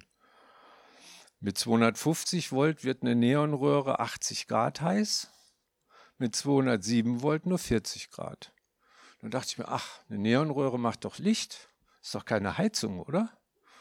Also, ich brauche gar keine 250 Volt. Und so habe ich dann mehrere Experimente gemacht und dann habe ich das Gelände auf 217 Volt eingepegelt, also so, dass die letzte Steckdose irgendwo im letzten Winkel vom Gelände noch die ausreichende Spannung hatte.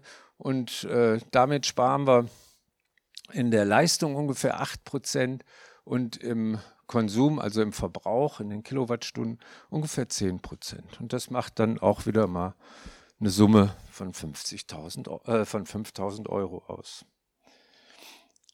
So ein neueres Ding, äh, was ich jetzt letzten Herbst mal ausprobiert habe, ist äh, eine Biogasanlage. Das ist hier so anderthalb Kubikmeter großes Teil. Und äh, da können hier Abfälle von der Küche rein, hier äh, ist ein Schlauch, da kann man die äh, kann man Abfälle aus der Toilette, also das, was man rumkackt mit so einer äh, mit so einem Schiffsklo, ne, wo man dann da das Wasser mit befördert und so, das kommt da auch volle, volle Kanne rein. Und bei sieben Kilo Bioabfällen zum Beispiel, also auch äh, Klo, äh, kann man dann ungefähr 14 Stunden Licht oder 4 Stunden Kochen oder 320 Liter warmes Wasser oder 2 kW Strom oder äh, und und man hat ungefähr noch 14 Liter Flüssigdünger, was man dann irgendwie im Garten für die Begrünung gebrauchen kann. Und solche Anlagen gibt es dann halt in dieser kleinen Fassung 1,5 Kubikmeter bis hin zu 20 Kubikmetern. Und das finde ich ist ein sehr schöner Kreislauf. Ne? Ich äh, koche mir was zu essen, schnippel vorher alles und so. Die Reste kommen da rein, dann esse ich schön, dann gehe ich auf Klo kacken, damit ich am anderen Tag wieder genug Gas habe, um mein Essen zu kochen. Und das ist ein super, super schöner Kreislauf. Gut. Und das sind so, so Teile, die man da äh, verwerten kann. Hier so ein alter Generator. Das ist natürlich relativ äh, ineffizient mit dem äh, relativ geringen Methananteil von 60, 65 Prozent. Aber egal, das ist so ein Klo hier. Ne? Seht ihr hier diese Pumpe? Und äh, dann kann man Licht mitmachen, eine kleine Gasleuchte oder hier ist ein Durchlauferhitzer und äh, verschiedene Kochgeräte, die man nutzen kann. Hier sind so ein paar äh, Städten in Berlin, die alle das gleiche Thema haben, nämlich wie heize ich meine riesengroßen Räume. Äh, und äh, hier Postbahnhof zum Beispiel, da, wenn, wenn die Wochenende Veranstaltungen hatten, dann ist montags immer ein Tankwagen gekommen, hat dann Öl nach, nachgefüllt. Ähm, das kann man auch anders machen. Und zwar äh, hier äh, links, Entschuldigung, hier äh, ist das alte Kraftwerk Mitte. Der Dimitri Hegemann hat da eine große Veranstaltung machen wollen, hat gesagt, Werner, ich kann das nicht, das geht nicht. Also das, wenn ich da jetzt eine Luftheizung einsetze, da haben die Leute unten 15 Grad, kalte Füße und oben ist über 50 Grad. Äh, das, das, das kann ich nicht aufbringen. Ich kann ja nicht finanzieren. Und dann haben wir Gasdunkelstrahler eingesetzt. Gasdunkelstrahler, was ist das? Das ist ein U-Rohr aus Metall, so ein, so ein Durchmesser etwa. Da wird eine Gasflamme durchgeschossen und dann fängt das Metall an zu glühen. Nicht richtig, deshalb heißt er Dunkelstrahler, ist also nicht hell glühend, sondern so ganz wenig, man kann es so eben, also viel weniger als das, als diese LEDs da.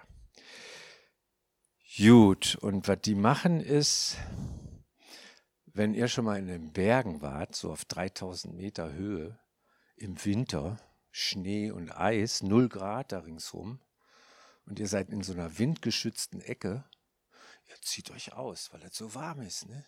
Ihr werdet richtig schön braun in der Sonne, muss schon Sonnencreme damit, ne? Und so.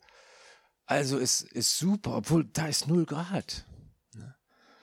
Und das ist doch eine geile Idee. Und wenn man das umsetzt, dann hat man hier eine Raumtemperatur von 15 Grad und läuft aber da durch mit dem T-Shirt, oh, schön warm, alles toll hier. Ne? Und das ist das Prinzip von einem Gasdunkelstrahler. Und damit haben wir dann über 40 Prozent der Heizkosten und damit auch CO2 und so weiter da im Kraftwerk Mitte sparen können. Und solche äh, Anlagen sind dann auch bei dem Fritz Club und Arena und sowas drin. So, so sieht das ein bisschen moderner aus.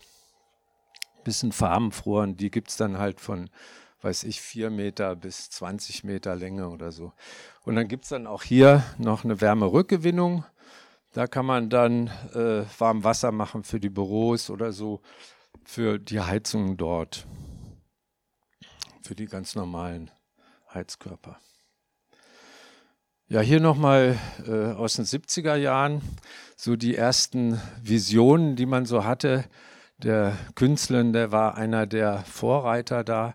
Der hat gesagt, wir müssen die Natur wieder in die Stadt zurückholen und sieht ja auch total schön aus hier so. Aber so war die Realität. Ne? Bisschen anders in den Hinterhöfen in Berlin. Und äh, da haben wir dann angefangen zu begrünen und so sah es dann nachher aus. Ne? Weil vorher hatte, hätte man hier in, unterm Dach gar keine Wohnung machen können, weil da hast da 40 Grad drin oder so. Äh, dann kannst du dann von 11 bis 4 nicht nach Hause gehen oder so. Ne? Und jetzt mit so einem Dach äh, ist das anders. Und warum ist das anders? Ich hatte es vorhin schon mal, könnt ihr euch erinnern, dieses, äh, du Öko-Arschloch, Werner, du zerstörst unser Gründach, ne? da wo die wo die Solarzellen drauf sind, da habe ich gesagt, die Pflanzen verdunsten Wasser. Und zwar verdunstet jeder Quadratmeter bis zu 10 Liter Wasser am Tag. Wenn er das zu Hause macht, dann bedeutet das 7 Kilowattstunden müsste aufbringen, um den Phasenwechsel von flüssig nach gasförmig hinzukriegen. Also dass das Wasser verdunst. Sieben Kilowattstunden. Ne? Ja, und das äh, heißt, Gründach macht das Umfeld sehr kühl, ne, klimatisiert das Umfeld.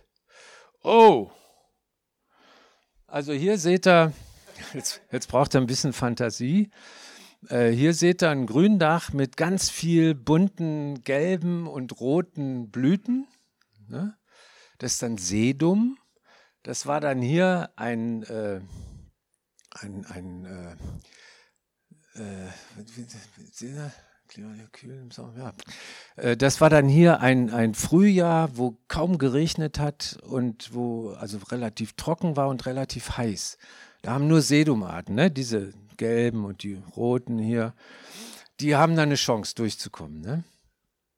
Und hier, das war dann so ein ganz feuchtes Frühjahr. Ganz feucht, ne? ganz feucht und gar nicht so warm, eher kühl und so. Und da seht ihr überall Gräser. Nur Gräser, Gräser, Gräser. Nur grün. Keine Blüten, Blüten, nix, null. Nur grün. Und äh, das ist das gleiche Dach, ne? Seht ihr hinten den Ulsteinturm, da, da. Die gleiche Stelle fotografiert und äh, ja, einfach nur unterschiedliche äh, Jahres. Äh, Verhältnisse. Also so ein Grün, will damit sagen, so ein Gründach ist total kreativ und man hat da Spaß dran. Man hat da richtig Spaß dran. Warum machen wir das Ganze?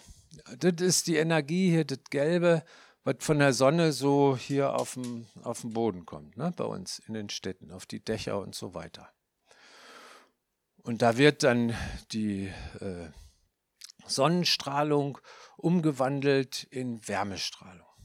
Also die Gebäude nehmen die Energie auf und geben Wärme ab. Ne, sensitiv. Oh, ist heute wieder heiß. Sensitiv. Ne? Gut. Ja, das macht dann Wärmeinseln und so weiter. Also das ist äh, ziemlich unangenehm, gerade in so einer Großstadt. Und wenn man so ein Dach begrünt, was passiert? Wir haben vorhin äh, äh, gelernt, ein Quadratmeter Gründach verdunstet bis zu 10 Liter Wasser am Tag. Das ist nämlich das hier. Und um das Wasser zu verdunsten, nehmen die Pflanzen aus der Umgebung die Energie auf und haben damit Energie zum Verdunsten. Und die sensitive Wärme ist viel, viel geringer. Ne? Also das ist äh, zur Vermeidung von Hitzeinseln, zur Vermeidung von heißen Städten und so Berlin ist natürlich immer heiß, ne? klar.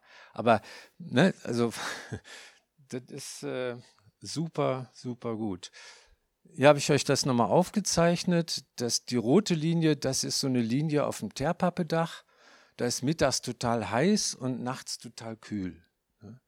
Ist schlimm fürs Material, weil, boah, heiß, kalt, heiß, kalt, boah, das weiß gar nicht wohin, ne, das Material. Und diese hellgrüne Linie, das ist eine Linie äh, auf einem Gründach. Das heißt also, die Amplituden tags und nachts sind viel, viel kleiner. Ist besser für das Material natürlich, was da auf dem Dach liegt, die Dichtung und so weiter. Und äh, aber auch natürlich viel, viel besser für das Umfeld, fürs Mikroklima und so weiter.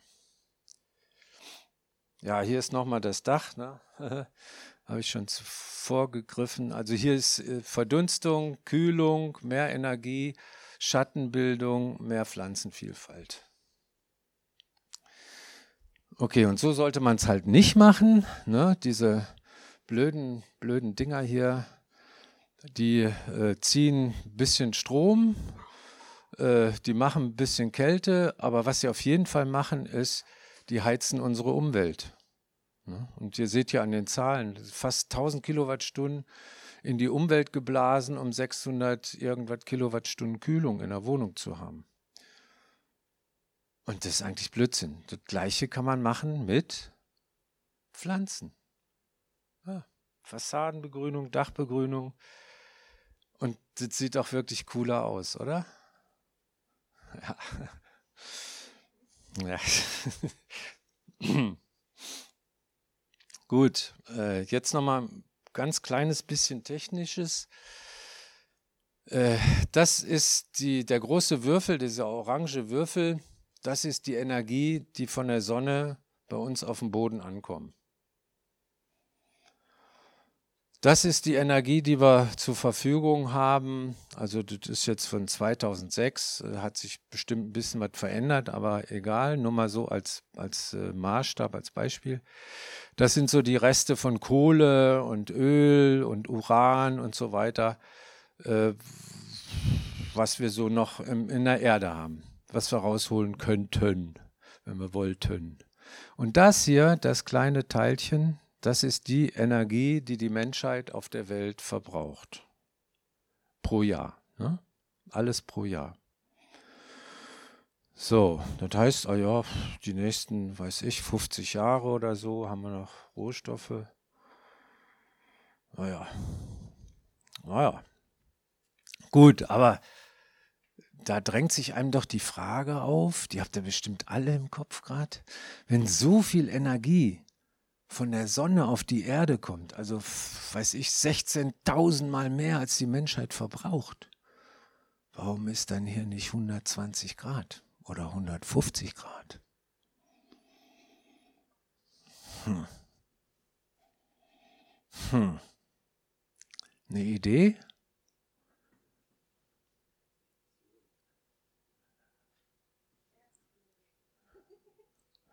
Okay, okay, ich zeige es euch. Der blaue Würfel ist das, was durch Verdunstung an Sonnenenergie in diesen physikalischen Prozess der Verdunstung geht. Also in latente Wärme nennt man das. Ne? Vorhin so sensitiv, oh, heiß. Und das geht dann in die latente Wärme. Das heißt, in diese Verdunstung, den physikalischen Prozess der Verdunstung. 80 Prozent. Und deshalb ist hier relativ kommod auf, äh, auf der Erde. Das ist Wahnsinn, ne? Und äh, was man auch nochmal überlegen könnte, wenn man wollte, äh, wir basteln gerade hier dran rum und versuchen da zu feilen und Strom zu sparen und CO2 einsparen und so weiter. Alles ganz super gut und super wichtig. Aber was wir eigentlich machen, ist, wir reduzieren diese Fläche und zwar relativ gemeingefährlich. Und zwar vernichten wir jeden Tag, das ist von 2016, heute sind die Relationen noch viel schlimmer, 350 Quadratkilometer Wald. Wenn man das mit den 7 Kilowattstunden pro Quadratmeter multipliziert, dann kommt man auf eine Energie, die ist höher als alle deutschen Atomkraftwerke produzieren könnten. Diese Energie vernichten wir jeden Tag. Das ist für mich eine ganz große, ein ganz großes äh, Indiz für die Klimaerwärmung, ne? ein ganz großer Beweis dafür. Also das, wenn, wenn wir so viel Kühlenergie vernichten, dann ist doch klar, dass die Temperaturen steigen. Und das ist das, was ich sagte, wir äh, arbeiten hier dran. Wir vernichten Verdunstungsflächen. Und das ist eine ganz, äh, also in meinen Augen eine ganz extreme Geschichte. Ähm, noch was anderes hier dran äh, zu feilen ist gut und wichtig. Also, also ich will da gar nichts äh, in Abrede stellen, aber da fragt sich jeder, oh, was kann ich denn dafür tun? Ich, ich fahre jetzt schon kein Auto mehr und ich esse kein Fleisch mehr und so und trotzdem wird es nicht besser, was kann ich denn tun und so. Aber hier dran kann jeder arbeiten. Jeder kann eine Fassadenbegrünung machen, jeder kann einen Baum pflanzen oder weiß der Henker was. Ne? Das ist, äh, das begreift jedes Kind. Ah ja, wenn, hm, hm, Bäume pflanzen. Gut, äh, dann hier noch mal ein bisschen was. Das ist so das Übliche, äh, was man braucht, wenn man Häuser baut, ne? Kalk und Zement und so ein Kram, Steine und so. Und äh, so sehe ich das lieber. Das ist, wenn man nachhaltig baut. Und äh, da haben wir 2000, ja, 10, 2010 haben wir ein großes Symposium gemacht, die ganzen Freaks aus Europa eingeladen, die Vorträge gehalten haben, Workshops gemacht haben zum Thema Strohballenbau. Hier seht ihr haben wir solche Module gemacht äh, und daraus dann so ein kleines Büro aufgebaut. Da sitzt jetzt der Umweltbildungsbeauftragte von Tempelhof Schöneberg bei uns in der Uferfabrik. Sehr schön. Oder auch hier in Spanien äh, haben wir da diese äh, Berufsschule äh, infiziert mit dem Gedanken, Strohballensbau zu machen. Und da ist auch eine schöne Aus ein schönes Ausstellungsgebäude draus erwachsen. Ja, das war, glaube ich, erstmal. Ich habe, das war nur eine klei relativ kleine Auswahl. Ach so, warte mal, ich glaube, ja, das wollte ich euch noch zeigen. Genau. Und zwar haben wir 1990, also über 30 Jahre jetzt her, haben wir mit den Grünen mal, äh, damals hatte ich da noch Lust zu, äh, so ein äh, kleines Projekt gemacht. Und zwar sind wir da mit dem Klimazug durch Europa gefahren, also nach dem Mauerfall, äh, durch Deutschland gefahren, Entschuldigung, durch Deutschland gefahren und haben Werbung gemacht für die Grünen. Und wir, das waren Terra Brasilis, unsere Samba-Band von der Uferfabrik, so 20, 25 Leute, die dann bam, bam, bam, bam, bam, bam, durch die Altstadt gezogen, die Leute dann zum Bahnhof gebracht und so und so weiter. Und der Uferzirkus mit Jonglieren und so Kram. Aber alles ganz unwichtig. Äh, wichtig, was ich euch zeigen wollte, ist, guck mal, was auf dem, auf dem Zug vorne drauf stand. 1990, damit das Klima nicht zur Katastrophe wird. Also ich glaube, wir müssen echt langsam was tun. Und, äh, ja, gut, danke.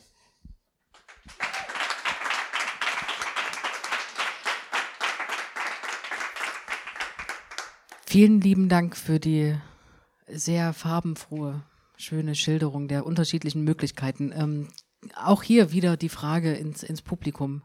Gibt es Fragen oder besteht eine komplette Sättigung anhand neuer Ideen.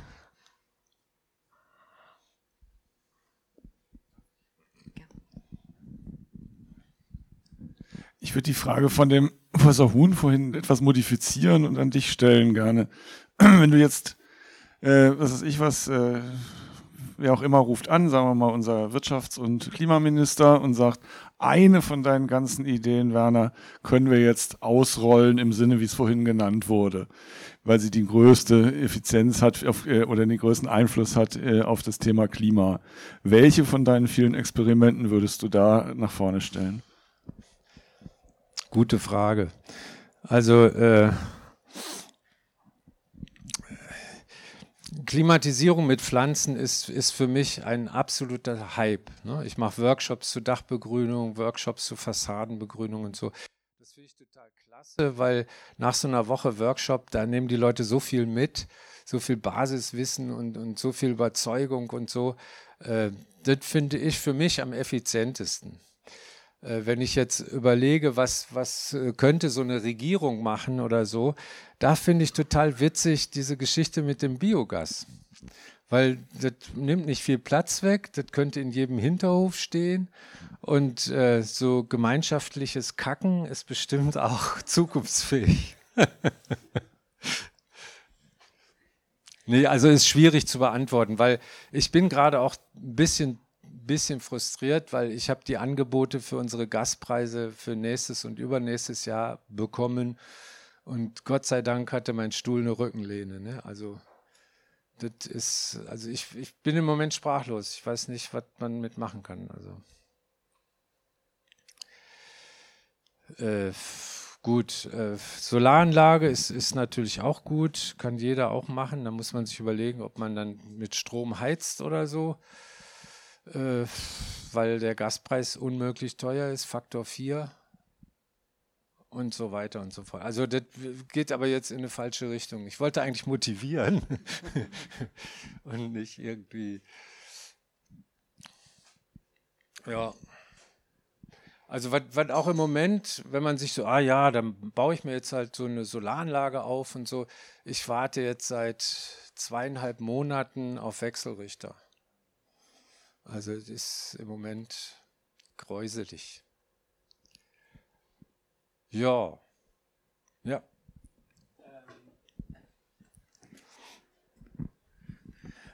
wir müssen jetzt unser Haus neu decken, unser Dach. Äh, das hat natürlich ein paar gerade Flächen. Da soll auf jeden Fall Dachbegrünung und Solar drauf. Mhm. Aber ähm, gibt es eigentlich auch Möglichkeiten, ganz normale Schrägdächer auch zu begrünen, dass das nicht irgendwie alles runterrutscht? Naja, wenn du mit normal meinst, nicht mehr als 30 Grad Neigung, dann ja. Aber wenn es dann steiler ist, dann kann man es vergessen. Man kann es schon, aber wird dann irgendwann unvernünftig, mhm. weil da musst du so viel Rutschschwellen da einbauen, so viel Zeugs da aufs Dach bringen, wo ich dann denke, pff, weiß ich nicht. Da würde ich dann lieber irgendwie so eine Tröpfchenbewässerung oder sowas machen, das durch Verdunstung gekühlt wird, aber nicht mit Pflanzen. Also wenn zu steil wird, gibt da natürlich auch äh, Geschichten, zum Beispiel so Moosmatten oder so, ne? die sind auf Krallmatten, sind drei Zentimeter dick, die kannst du überall hin, den kannst du senkrecht hin, an, an eine Fassade packen.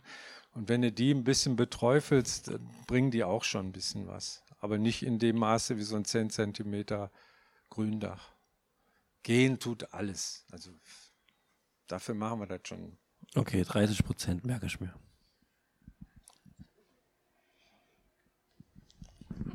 Aber wenn du da was machen willst, äh, ruf mich einfach an, dann komme ich rum. Ja, ähm, Pflanzen wachsen ja auch. Und die wiegen ja auch nach einer Weile was. Wie ist denn, muss ich da auf dem Dach immer mal mähen oder? Nee, nee. Also die äh, Pflanzen, die auf dem Dach sind, ist meistens Sedum Mhm. Oder halt, wenn feucht war, hast du auf dem einen Bild lauter Gräser und so. Äh, die, die verwelken dann, die gehen dann ein, werden über die Mikroorganismen umgesetzt. Äh, die nehmen die organischen Materialien auf, setzen die um in Mineralstoffe und die anderen Pflanzen, die da sind, nehmen diese Mineralstoffe dann als Dünger auf und wachsen. Aber das ist immer so ein Sommer-Winter-Betrieb. Äh, das ist halt, die, die Schichtdicken, die werden nicht dicker oder so. Ne? Ist nicht wie so ein Baum, der dann, weiß ich, auf einmal 30 Meter hoch ist oder so. Das sind Pflanzen, die, also Teppichpflanzen, die wachsen in der, in der Fläche, aber jetzt nicht in der Höhe oder so, dass da jetzt äh, viel Gewicht oder sowas entsteht. Ne? Ich habe übrigens noch vergessen, die machen auch äh, Staubfilterwirkung. Ähm, so ungefähr 500 Gramm pro Quadratmeter wird Staub aus der Luft rausgefiltert. Das ist so ein Staubsaugerbeutel ungefähr voll. Also man hat wirklich ein super gutes Mikroklima, ein bisschen angefeuchtet und staubfreier und so. Also wenn man bei uns in, auf der Hauptstraße lang geht und so, das ist dann im Sommer fast unmöglich und dann biegt man da in die Viktoriastraße ein und es wird immer luftiger und toller und so. Und auf dem Gelände ist das einfach super gut auszuhalten, super gutes Mikroklima. Könnt ihr gerne mal ausprobieren. Dann gebe ich weiter. Äh, und zwar zu diesen äh, Gasdunkelstrahlern. Da habe ich mich gefragt, ist es nicht so, dass da auch irgendwie die Effizienz sinkt, wenn die Halle zum Beispiel sehr, sehr hoch ist? Und gibt es irgendwie eine Grenze, wo man die einbauen kann oder mhm. wirkt das trotzdem noch? Also das alte Kraftwerk Mitte hat eine Höhe von 24 Metern und die Gasdunkelstrahler hängen da ganz oben unter der Decke. Und man geht unten drunter lang und ist super. Gut wissen. Und der, also der, die, die ganze Raumluft ist nicht warm. Ne? Also bis oben unter die Decke, vielleicht hat man da drei, vier Grad mehr oder so. Aber äh, das ist wirklich nur noch Strahlungswärme. Ne? Sehr effizient. Aber wird noch nicht so häufig eingesetzt? Oder weil ich habe noch nie was davon Doch, gehört. doch, doch, doch, doch. Da gibt es eine Firma, die verdient sich da richtig gut Geld mit. Also wenn, wenn die Raumhöhe, also hier zum Beispiel könnte man das gar nicht machen. Also man bräuchte, das sind hier vier Meter, schätze ich mal so über den Daumen. Äh, man braucht mindestens fünf Meter Raumhöhe, äh, wo man, damit man es machen kann, weil sonst hat man äh, so, so starke Thermoinseln, wenn da jemand länger drunter steht, dann fängt er an zu pfeifen. Gut, ja, ansonsten sage ich danke für, euer, für eure Aufmerksamkeit und so. Berlin ist immer eine Reise wert und wenn ihr schon mal da seid, dann kommt ihr nach Tempelhof und äh, Achso, ich habe übrigens noch ein neues Projekt und zwar habe ich einen Zirkuswagen bauen lassen jetzt. Und äh, der steht auf dem Tempelhofer Feld, also ist der alte Flughafen Tempelhof bei Kabuwaze, das ist ein Kinderzirkus. Und da haben wir über 20 äh, verschiedene Themen drin, wo man mit Kindern, Jugendlichen und so weiter äh, Umweltbildungsprojekte machen kann. Das ist total knork. Die können sich da ihre Solarkocher bauen oder das Leben im Wassertropfen ist auch so ein geiles Thema. Da ist da so ein Wassertropfen, kommt auf so, eine, auf so ein Gläschen drauf und so. Dann siehst du da irgendwas? Nö, ist ja nur Wasser. Und dann unter dem Mikroskop und dann haben wir das auf dem Großbildschirm und dann sind da solche Tiere drin auf dem Großbildschirm. Das macht total Spaß. Die Kinder haben da total Spaß dran. Umweltbildung, äh, bei den Kindern muss man anfangen. Vielen Dank.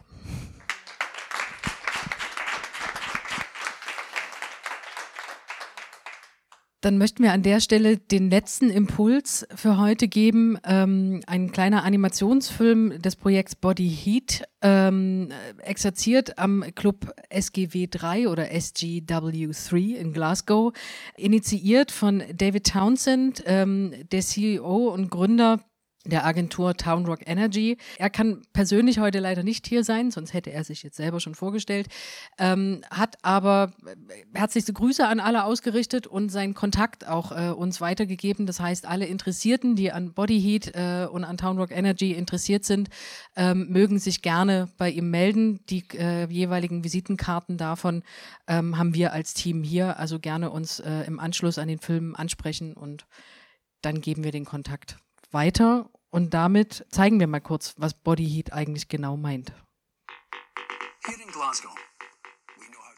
Genau, ich würde vorschlagen, alle, die sich das nochmal angucken wollen, ähm, wir sind nämlich damit auch am Ende der Veranstaltung von heute, ähm, äh, können sich gerne nochmal vertrauensvoll an Maxi wenden. Ähm, dann spielt sie das Video gerne nochmal äh, quasi in einer Einzelsession ab. Für alle anderen, David Townsend ist äh, gerne kontaktierbar. Er sitzt selber in Edinburgh. Und äh, ja, damit vielen herzlichen Dank an unsere Referenten und Experten.